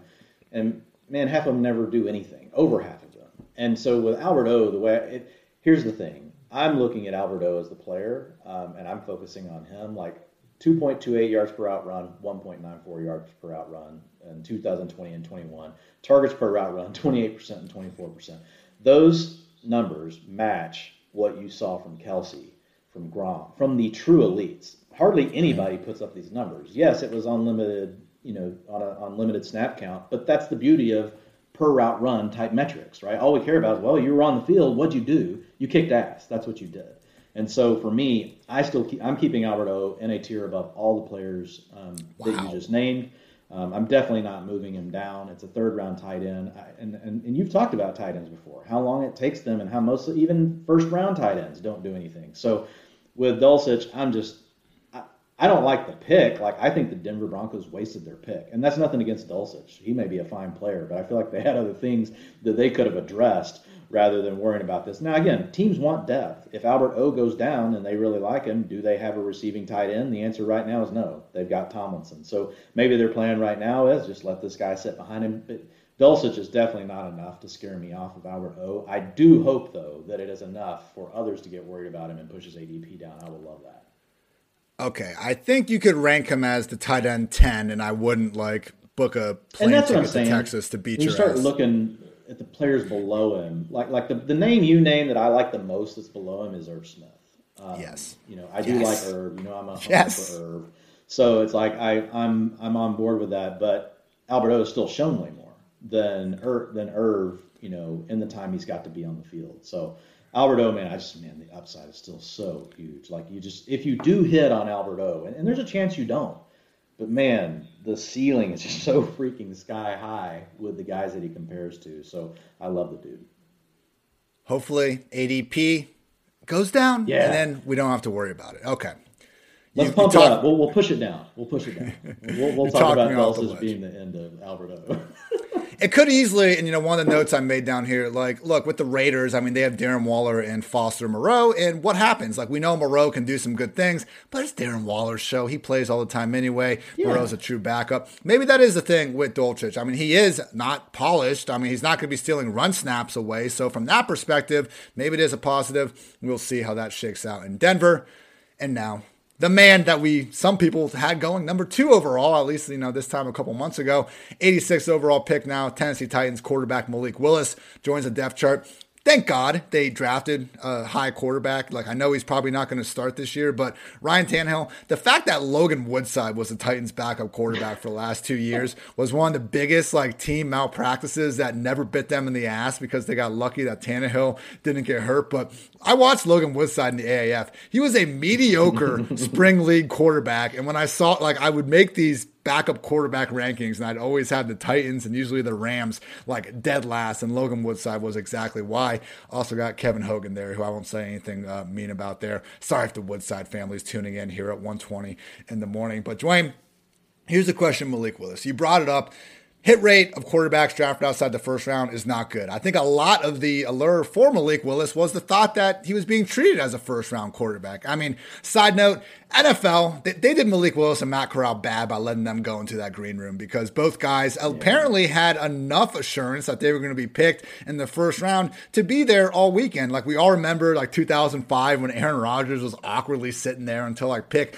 25. This dude just went 86. Like there's just, and you can say, oh, he's going to be making X amount of dollars and he's a pro quarterback. You know, hard, worse things have happened to people in life. I get it, but you know, maybe don't tell the quarterback. What? But people that say that, like, put yourself in his shoes. You would feel yeah. like shit. Exactly. It, it, it would so. bother you too. And if you say that it wouldn't, you, I'm sorry, you're a liar. you're lying. that would bother any human being. And so, like, don't take pleasure in it, man. Like, give the guy a break. I felt terrible for him. Like, yeah, he's he's going to still have a good life. He's going to have a chance to be an NFL quarterback. But I still like that sucks, man. Seeing somebody sit there and having to go through that. Uh, and look, might he grow for it? Might he be better from it? Yeah, maybe this adversity, maybe he can channel his inner Aaron Rodgers. But like some of the stuff that was going on, you know, that people, I'm just like, come on, y'all. Like, give it. A, imagine if that was your son yeah, sitting there, exactly. like you would feel bad. Malik Willis, we're not expecting him to start this year. Ryan Tannehill is still at worst, an average quarterback. I think more times than not, above average quarterback. Bad divisional round against the Bengals, fresh in our memory. Aside, things are looking good, though, potentially being in 2023 and beyond. Dwain Willis, perfectly great streaming potential, similar to Jalen Hurts as a rookie, I think, where if there is a situation where the Titans aren't competitive and the year comes around, they decide to see what Malik Willis has, he'll be in that top 15 discussion from day one, just because any quarterback that runs the ball 10 plus times on a weekly basis is in that discussion. Let's talk dynasty, though. Is the change in draft capital between Kenny Pickett and Malik Willis enough for you to take Pickett over Willis, even knowing that if both guys are starting in the same week, we would definitely want Willis at least in the year 2022. Yeah, yeah, and I think that's the great point. You know, you mentioned that earlier when we were in our DMs and the chats, and and you're right. Like if I think right now though, we talked about it. You're drafted in the first round or you're not. so right now, like I would lean to Kenny Pickett. But if someone wanted to go with Willis because of what you just said, I, I agree. Like if all of a sudden uh, you know, we looked up in week three and Kenny Pickett and Malik Willis were both starting and we were playing DFS, like the guy everyone would flock to would be Willis, not Kenny Pickett, right? I mean, that's just the way that it goes because of the rushing upside. Having said that, like, look, I just don't want to touch any of these quarterbacks. In Dynasty and yeah. redraft, I don't want to deal with any of them. You know, I mean, I think there are positives we can talk about in each one of their games. Um, you know, Willis is probably going to really slide, and if you can throw him on a taxi squad, that's fine. If you're in a super flex, you're going to like him, you know, even more. Um, but these were guys that even before the NFL draft happened, I was saying I'm not taking these guys in the top five, even in a super flex. You know, even if they went in the first round. So now that they haven't gone in the first round, I'm definitely not touching them there. Um, but Willis is going to just really need some things to break his way now. Like he's going to really, he's going to, he's going to have to defy odds to end up becoming, you know, a real fantasy asset. It kind of reminds me of remember when everyone liked DeShone Kizer and he ended up going in the second round. Yeah. You know, I mean, it, he, he reminds me of that kind of. Uh, of a trajectory. Um, and it's not to say Malik Willis can't ever do it. Like I'm definitely not saying that. It's just going to have, have to be something. You're just going to have to be patient with him. So I, I think it's a personal decision. I, I, think if you're looking at odds, Kenny Pickett has a better chance because he has the draft capital. What does draft capital mean? Even if the player is not better than the other player, it means the team invested in you. That means you get more chances to screw up and you get to stay on the field and you get a longer time to prove yourself. Unless your name is Josh Rosen, that's the one exception. One exception to the rule. But for the most part, guys like that get more chances, and so that's the challenge Malik Willis is going to have. Um, he's not going to get the same type of opportunities that Kenny Pickett's going to get. I uh, I recently I love just surfing around on YouTube at night. Like I don't even watch like TV shows that much by myself. I just go from YouTube video to YouTube video. And the old Twitter troll account, I think he got suspended too many times. He might be out. But remember Barry McCockiner, the dude that would always be you know putting his pro Avi as Schefter and all that. Anyway, he's got a YouTube page where he actually like produces some productive stuff. And one of it was like good games by terrible quarterbacks. And he was going through and guys like Drew Lock, like they actually would have like a random three touchdown game here or there and like actually impress. And he got to Josh Rosen and it was like 175 yards, like two touchdown game. And he's like, I, he's like, I swear to God, I went through all these games and this is honestly the best we could do. Actually put them in a position to win one. So no one can take that one game away from you, Josh Rosen, I guess. Dwain, our Dallas Cowboys, pick number 88. I'm a fan. 57th player on the PFF big board. Nice value. Wide receiver Jalen Tolbert joins a wide receiver depth chart consisting of CeeDee Lamb, Michael Gallup, James Washington, and Noah Brown.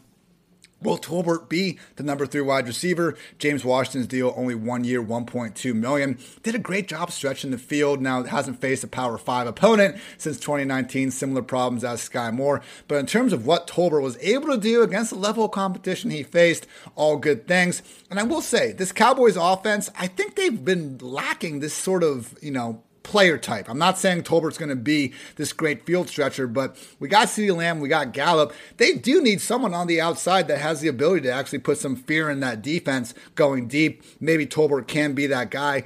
I'm thinking that he deserves a little bit more of a boost, like at least over these like Tyquan Thornton types and these like oh, Wan'Dale sure. Robinsons of the world. I'm not saying that Tolbert's going to be you know cracking the top five, top six even, but someone that I think, I mean, based on this landing spot, how can you not be a little bit excited about what Tolbert could bring to the table? Yeah, I, I do like it. Um, we also have a chance that Michael Gallup starts slow, right? I mean, you've got a late season ACL tear, um, so and and he the surgery was done late. Um, so I, I, just think there's a there there are a lot of paths here. One, you've got the offense that has run the most plays per game over the last two seasons in regulation play, excluding overtime because we can't predict overtime. Like a lot of that comes down to luck. So you look at the Cowboys; they run a lot of plays. They're not super pass heavy, but they're they're pass balanced, right? So and they're they're willing to run a lot of 11 personnel. So I think there's just a lot of ways, um, really, for Tolbert to get on the field, and I, I, would say he's the favorite, in my opinion, to be on the field over James Washington um, especially if they want to kick him inside in the slot. But that's not all he does. He played outside as CeeDee, well. CeeDee slot, baby. Let's go. Yeah, and CeeDee can kick inside. I think this is a team that you'll honestly see all the guys rotate around in the slot. I think you'll see a similar thing in the Steelers. You know, you get certain offenses, offenses where nobody plays over 40% in the slot. Like everybody just kind of moves around. I think you can do the same thing with the Cowboys.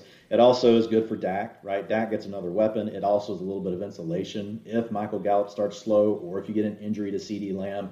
Now with James Washington and Tolbert in the mix, I think you can feel good that Dak's still going to at least be able to put up some points, you know, with the guys that he gets to put out there. But yeah, looking at Tolbert, man, I love it. Like the only thing, he's a little older. But unlike guys like Christian Watson, um, who, who we like, we were fine with, his breakout age was still 20.5 you know as as a sophomore. So he'll be 23 and a half this year when the season starts. He was 22 and a half as a senior this past season. Um, but career yards per route run solid but the explosive play rate is right there. It's good. So i mean he's not dark. He's not like dark blues across the board lighting up the entire uh, red and uh, blue christmas tree ian.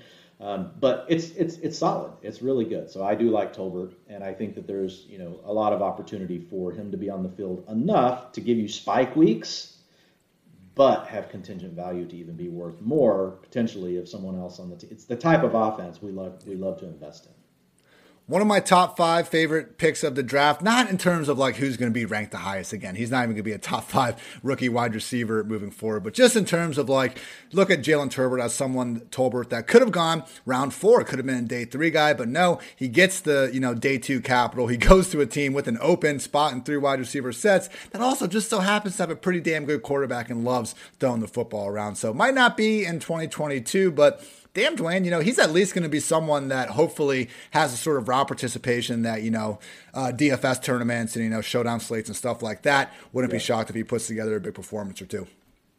Pick number 91, Tampa Bay Buccaneers took running back Rachaad White out of Arizona State. Depth chart now includes Leonard Fournette, Giovani Bernard, and Ke'Shawn Vaughn.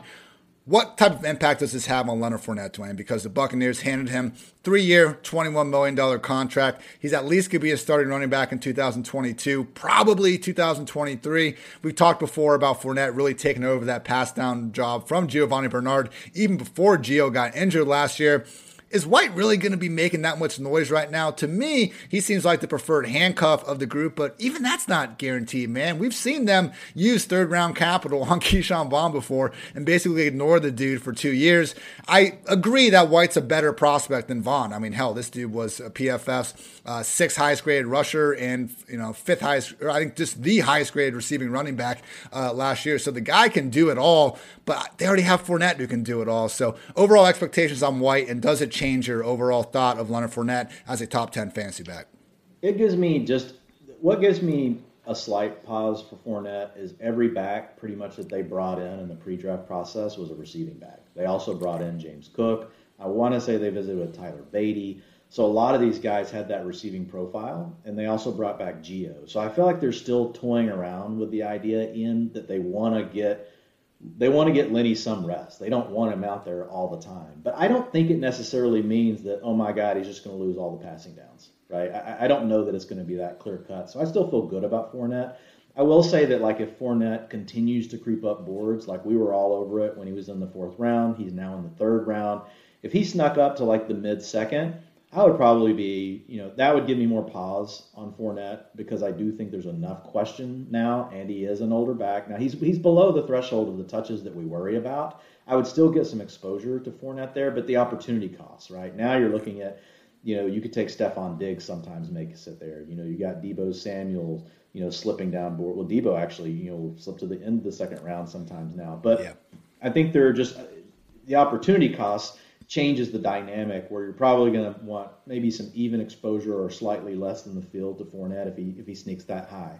If he stays in like the mid third, I'm still fine with Fournette. I'm not going to let this this worry me. But as far as Rachaad White goes, he is definitely the preferred handcuff. You know, yeah. 134 uh, yards per game. You know, is is one of the best in the class. Now it's the best in the class, but look, Breece Hall's better. Breece Hall was doing this from the time he was a freshman. When you look at Rachaad, Rachaad, Rachaad White, you know, 23.7 years old. He was a JUCO transfer. Really, his first year at Arizona State, you can't blame him. He didn't play a lot. It was because COVID. You know, they didn't play that many games. And so, really, we only have one year. And so, that 134 is a, really good number, but you have to understand it's on a very small sample size. Um, but yeah, a great receiver out of the backfield. So I feel like if I had to pick a, a, guy on that team, that if if Fournette went down, he could do it all. I think it is going to be you know Rachaad White. And if if if one of them is to carve out enough of a role that we're like, oh man, this guy might be able to fill in, give me flex value, you know, a week or two, it's probably going to be, you know, Rachaad White. So I think he's a guy that he's going to become very popular in drafts. You're going to see him going between like rounds eight and eleven. Um, the dynasty community is pretty big on Rachaad White. Dynasty, this is fantastic news. I think he definitely deserves to be in anyone's top five running backs at this point because look at that competition. It's Leonard Fournette on his second contract and Giovani Bernard, who could retire after the season and no one would think twice. And then Ke'Shawn Vaughn, who has had every opportunity to maybe seize a role in this backfield, hasn't done it just yet. So Rachaad White, maybe as soon as 2023, big things could be on the way. San Francisco 49ers with the pick number 93 took running back Tyrion Davis Price. Shout out to Eric Froton from Roto World. He came on this podcast. I asked him who this year's Elijah Mitchell could be. He gave me Tyrion Davis Price. And he was and like he kind of 49ers because And he goes to the 49ers.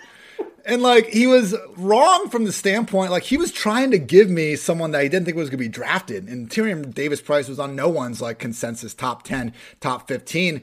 Uh, but yeah, ends up being a third round pick and goes to the very same team. So shout out Eric. The dude is a master of his craft. And it's a great day to be great. Yeah. You know, he's just chilling in San Diego, lucky son of a bitch. But anyway, looking at the depth chart now Tyrion Davis Price, Elijah Mitchell, Jeff Wilson, JaMycal Hasty, Trey Sermon, the calling card for TD. PFF's number one graded pass blocker at LSU. How do we feel about Elijah Mitchell's stranglehold, Dwain? We got to wonder if Deebo is going to be there involved as well.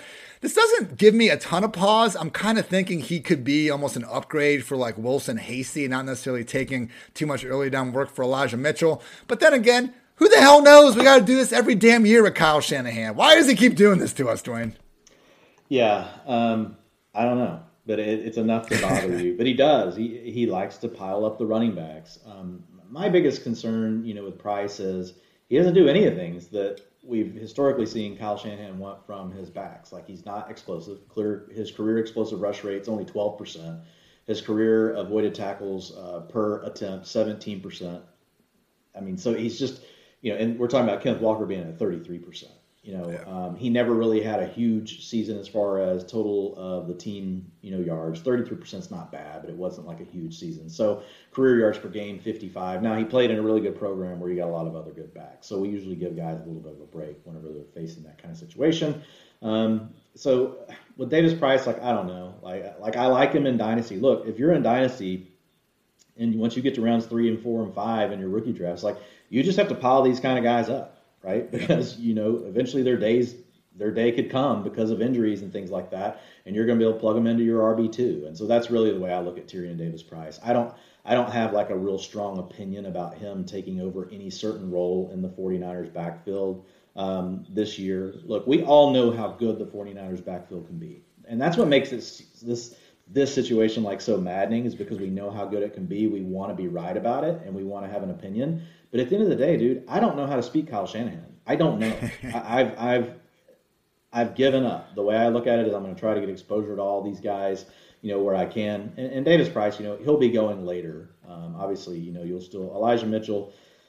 What do you think this does to Elijah Mitchell's, you know, value overall? Like, I, I don't think it moves it all that much, honestly. I think he'll he's not going to move up. I, I, think he stays as like a low end RB two. I like that. If this keeps Elijah. Mitchell where he's at and he doesn't move up, I feel pretty good about it. But are you each time you take Elijah Mitchell, like because you got to take him in the fifth round right now, like how do you feel about it?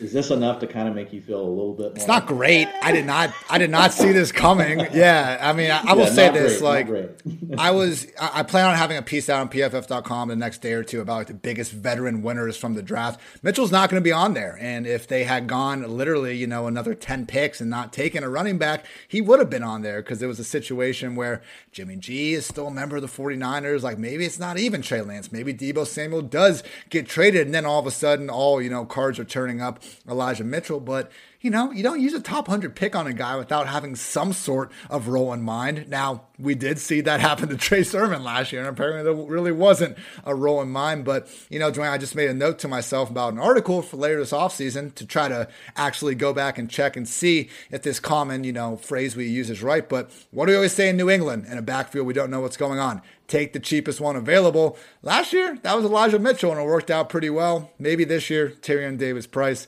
I don't know. Uh, luckily, slash not luckily, we have a hell of a lot more months and time to uh, beat our freaking brains against the wall about this 49ers backfield. Thanks a lot, Kyle. Like, what the? Definitely worth a late round flyer. I mean, we've seen what can happen. We have five more, everyone. Thank you for sticking in with us. 94th pick, Carolina Panthers quarterback Matt Corral.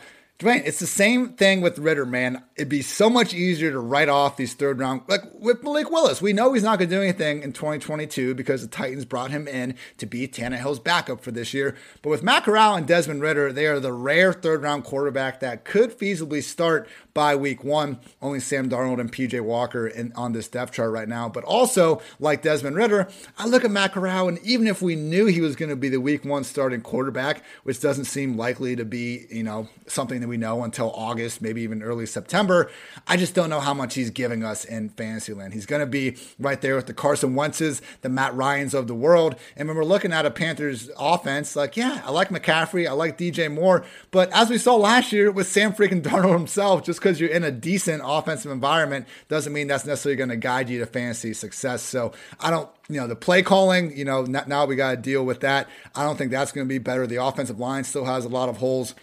Matt Corral, man, I think the answer is probably no. The biggest win for Matt Corral is trying to prove the Panthers he is the answer of the future, and they actually stay away from this 2023 quarterback class. So I guess we'll know sooner rather than yeah, later. Nothing to see here as far as redraft. Um, I think you can make a case in Dynasty. You know, you put Corral um, where you want to place him. You know, we've already talked about Pickett, you know, and Willis, but he does have, you know, he's got a capability to, to maneuver in the pocket. He's got a capability to add on the ground. So there are things that we like, but it's the third round capital. So I think the biggest plus is that Sam Darnold is terrible. Um, and so there's a there's a chance Matt Corral ends up on the field like sooner rather than later.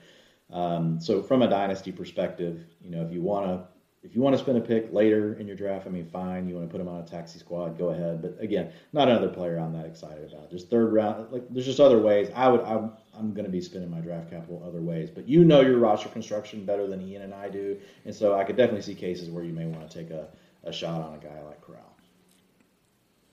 This one pissed me off. Pick number 98, Washington Commanders. Alabama running back Brian Robinson, adding to a depth chart already consisting of Antonio Gibson, J.D. McKissic, and Jaret Patterson.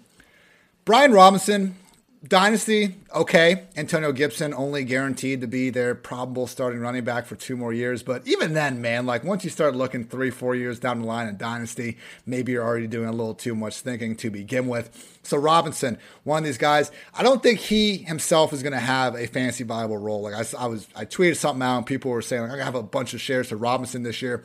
I don't know, man, because even once, even if Gibson gets hurt, I should say, now all of a sudden Robinson seemingly will beat out undrafted free agent Jaret Patterson. I don't think he has a big stranglehold or anything in that backfield. But even then, we still have JD McKissic giving the same damn problem. I don't want to take a handcuff with any level of fantasy draft capital that needs two injuries before him to actually crack, you know, the top 15, top 20 fantasy running backs. The big problem, Dwain, is what this does to Antonio Gibson we can't look past those six fumbles from last year. We talked about how annoying JD McKissic was. We talked about Antonio Gibson having the shin injury, playing through the pain. We probably didn't talk enough about Antonio Gibson not being a good running back last year. And, you know, again, PFF mathematician Eric Eager showed a lot of good data. He was basically analyzing how running backs perform when everything went perfect. Five out of five offensive linemen did their job, perfectly executed run play. Number one in the league was Jonathan Taylor. And, you know, people that watch him play probably could have come to that. Antonio Gibson was one of the worst running backs in the league based on that metric. So I don't think they use a top 100 pick on Robinson to make him a special teamer or to take Jaret Patterson's complete backup role. Backup role, uh, Dwain. Gibson is someone that I think we kind of keep pushing down and try not to draft. I'm not touching point. him. Antonio Gibson season is over. It never got to start, un- unfortunately, but it's over. Um, I need whiskey for yeah, this conversation. Uh, look, I mean, it's the kind of profile we look for: uh, receiving profile, explosive player. Um, but you know, he has struggled a bit, like to really make a transition to being a back. Now, again, like he was a receiver, just really a receiver two years ago, like which is crazy. So I mean, like how far he's already come, I think is pretty amazing. Um, but Brian Robinson, Brian Robinson is a really good inside zone runner. Um, Washington runs outside and inside zone. Um, but man, missed tackles fourth, forced on inside zone, 33%, most in the class. Yards after contact, 3.7. That's the fifth best in the class. And an explosion rate of 15% on inside zone, which inside zone is hard to be explosive on. Like you don't see as many explosive plays. And, and you know, Robinson is not as good at outside zone, not as good on, on power and traps and things like that, which you would think he'd be better on. Um, but he was really good on inside zone, and Washington uses plenty of that. So I like Brian Robinson. I think it is going to be a committee. I think everything else, though, that you said, like, is spot on. It's like, you know, how many injuries does Brian Robinson need to be relevant, you know, in 2022? He needs two. He needs Antonio Gibson and J.D. McKissick to be out of the way, and you're still dealing with an offense that we're not that crazy about. So it's kind of a tight needle to be trying to thread. I think it's still fine. You can take swings on Robinson. If you're in Dynasty, I definitely am taking some swings on Robinson because now over yep. the next two to three seasons, you you definitely could get to a situation where oh, all of a sudden he is the only guy you know sitting there. I think your odds increase because you're stretching it out over a longer period of time. So I think the landing spot from a schematic standpoint is good. Um, you know, who knows if Ron Rivera and Scott Turner can make it another year past this one if they suck again though. Ron Rivera just keeps taking uh, his guys with Gibson good. Look, we weren't overly high on him to begin with. I mean, everyone's just kind of like, oh, you know, you see these fantasy tweets that randomly go viral. It's just like Antonio Gibson's like going to be the RB one in 2023. There's no further like explanation given, and people were just kind of getting behind it. Why wouldn't he be? Well, J.D. McKissic was always a reason why he wasn't going to be. With that said, Dwain still had him as an RB 20 before all this happened. He's going to be outside the top 24. I mean, at this point, guys like Josh Jacobs, even maybe your most hated, not personally, but Miles Sanders, man. Like that's what we're talking about with Antonio yep, Gibson. That's what we're talking like about. Miles Sanders. And you know, I don't, I don't, I don't know that the public's going to react quick enough. I think there's a chance that, that Gibson continues to be overrated. I, I think his ADP is definitely going to take a dip. My guess is it's not going to drop enough. He's gonna he's gonna fall into that dead zone, um, and and folks are going to still keep taking him. And, and we're fine with the age and the profile overall, but you know three's a crowd, man. Three's a freaking crowd in a backfield, especially on a on a subpar offense. Cleveland Browns wide receiver David Bell out of Purdue, someone that we've talked about on this podcast as checking a lot of the box, Dwain. You know, when I pull up your, you know, handy dandy uh, utilization report stuff that we have on our draft tracker, we're going to see a lot of blue goodness there. At the same time, athletic profile, just not good. And when we look at the landing spot, not the greatest thing ever. Could emerge as the wide receiver two here. I mean, only Amari Cooper is ingrained as a starter definitively right now. But we do have Donovan Peoples Jones. He's been there doing things. I think he's actually been pretty solid. Anthony Schwartz, same third round draft capital. Even Jakeem Grant actually got a low key, pretty solid contract uh, in free agency. I think that's more so for being a return specialist, but it's another piece of the puzzle.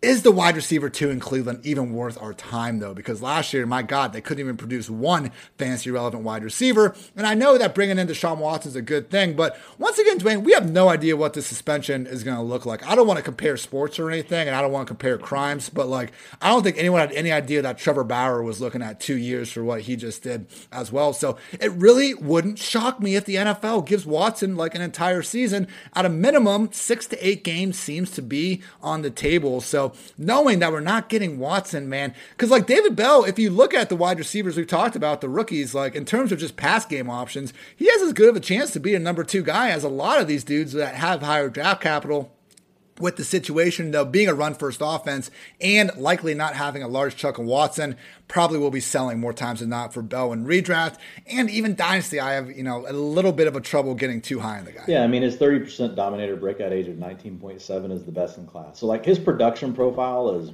great. Um, and it's what keeps him, you know, it was hard to honestly, like, even as his draft capital continued falling, falling, falling, and I would put in the new expected draft capital, like, he, it was hard to push him out of tier two. It took like two months to push him out of tier two because, like, his profile really was so strong. And at the end of the day, 40 times were overrated. He ran a 4.65. It's not like we love it, it's not great but the thing that cemented it for me that, that you know is why I had to kind of force him down a little bit anyway is just the 19% career explosive play rate. That's the 48th percentile. Um, it's two percent below um, the NFL, or sorry, three percent below the NCAA average. And so once you have the 40 time, and then it's also validated by okay, he also is not making these explosive plays on the field. I think that was going to be limiting. And then it showed up in his draft capital because now we get a late third round pick, which is really not good for wide receivers. Um, I do think, you know, early on, I mean, he was a second round valuation. Like after the combine, he legit fell, you know, a full, you know, a round and a half from where he was originally projecting. Had he gotten that second round capital, we would feel a little bit better about him. Um, I'm with you. I think the I think the depth chart is certainly overcomable. Donovan Peoples Jones has not really done anything. But then I also think, well, Peoples Jones can be more of a field stretcher. Bell can't, right? And so you got Amari Cooper on the other side. He's really more of a, a route runner, going to work that intermediate underneath stuff. So like when I just think about their offense overall, it still make more it still make may make more sense to have Amari and Donovan Peoples Jones out there in two wide receiver sets. You also have Anthony Schwartz who could battle him for slot reps, or um, you know Schwartz could be the field stretcher, right? If they did that, then maybe you could get him on the field. But I, I agree. I think he has a chance to go after that number two role. Uh, but then it's like, who's going to stretch the field? For the Browns. Like Schwartz went higher than him yeah, last no, year. I mean, there's a chance Bell isn't in three wide receiver yeah, sets. no, I'm, I agree. I think he could be number two. I think he could be number four. I think he could land anywhere in there. Look, I think I think Bell is a way better player than Anthony Anthony Schwartz. Like their their pro of their course, profiles yeah. aren't anywhere close. Anthony Schwartz was fast. That was it. Like there was nothing else about him. He just got overdrafted because the NFL can be stupid. Um, you know, Donovan Peoples Jones, you know, actually Donovan Peoples Jones like profiles better than Anthony Schwartz. But I think really that's who he's got to overcome. But the big thing is what you're mentioning. Um, they like to run the ball. We don't know what's going to happen with the quarterback. Um, and then like they don't run 11 personnel hardly at all. They are one of the heaviest 12 personnel set teams. So if you can't lock down the number two role, which I don't even know how tactically that's going to make a ton of sense for them right now, um, because they need someone out there to stretch the field unless you're just going to run Njoku on seams like every play. Um, I, I, I feel like it's just there are a lot of different things that have to go right for Bell. So in Dynasty, I still like, I, I say he's a high end wide receiver too in Dynasty. Um, you know, so if you want to take him at the beginning of the second round, the middle of the second round, I think that's fine. You can do that. But remember, these late third round picks, even with strong production profiles, like they don't hit a lot because the NFL just doesn't always give these guys a chance to come around. Like the best role for him would have been if the Browns didn't already have Amari Cooper, right? Let this guy really be yeah. more of your underneath intermediate guy. He can win the contested. He's not as good of a route runner as Amari, but he's a rugged player. Like if the best comp I would think of him, and again, like I'm not trying to go overboard here, but it was like Anquan Boldin. You know, an Anquan Boldin-esque type player, um, not necessarily like the greatest route runner, but like even when he's not open, he's open. And so even though he didn't run really fast, like he's already shown he can produce in college. He, he might be able to still do it at the NFL. I think the big challenge for him is tactically, how do the coaches make sense of getting him on the field because they need someone to stretch out the field for everyone else. And if he's out there, I don't know if they can do that. Njoku a low key winner. We still got to worry about Harrison Bryant, but hey, at least unlike Mo Alie-Cox, we didn't have, you know, a day one or two tight end come join the party and make that back into what it was last year, which was a three tight end committee.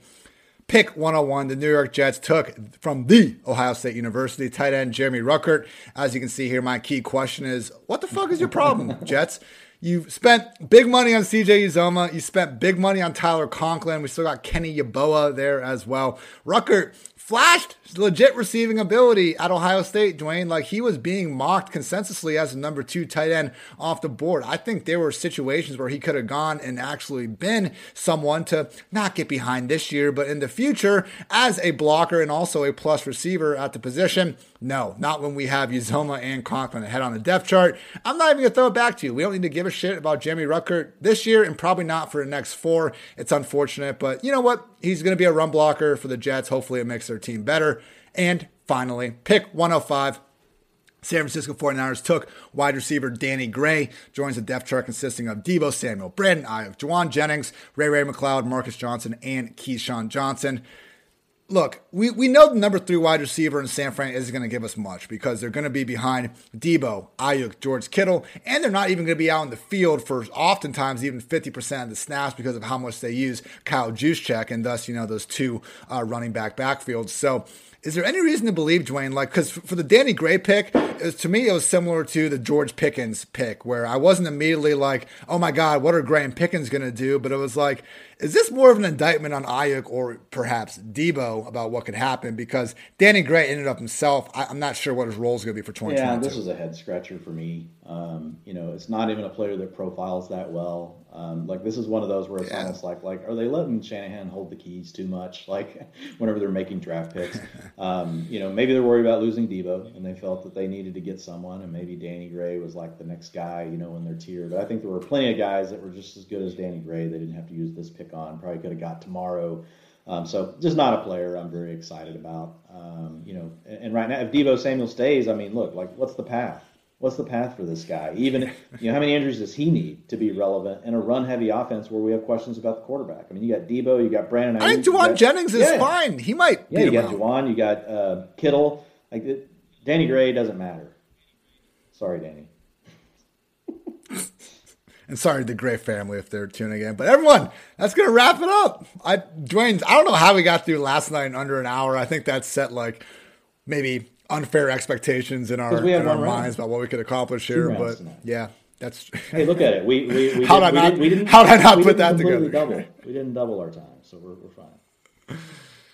Look at that. I want to thank everyone for tuning in with us on the YouTube crowd. Very excited to be going live a little bit more often uh, now that I've, you know, only took me like two years of being at PFF to figure out how to hit an extra button or two. But looking forward to uh, getting a little more interactive and, uh, you know, showing you guys what's up. It's not like, Dwain, it's not like we're doing multiple takes on shit anyway, so we might as well just throw it out there, you know? Uh, anything that you haven't said over the last hour, 52 minutes, you want to get off your chest? Know. Like people are tired of hearing us. Like uh, uh, we'll we'll be coming back with more probably a zoom out view of this stuff. Like you know here in the next couple of days. But uh, just glad for everybody that hung around with us and uh, you guys enjoyed day three of the draft. We will not be back Saturday evening breaking down rounds four through seven. As I said before, the overwhelming majority of those guys are not going to matter, but the ones that do matter, we will tell you about them on Monday or Tuesday when we are back here. So for Dwain, I'm Ian. Thanks as always for tuning in to PFF Fantasy Football Podcast. Until next time, take care, everybody.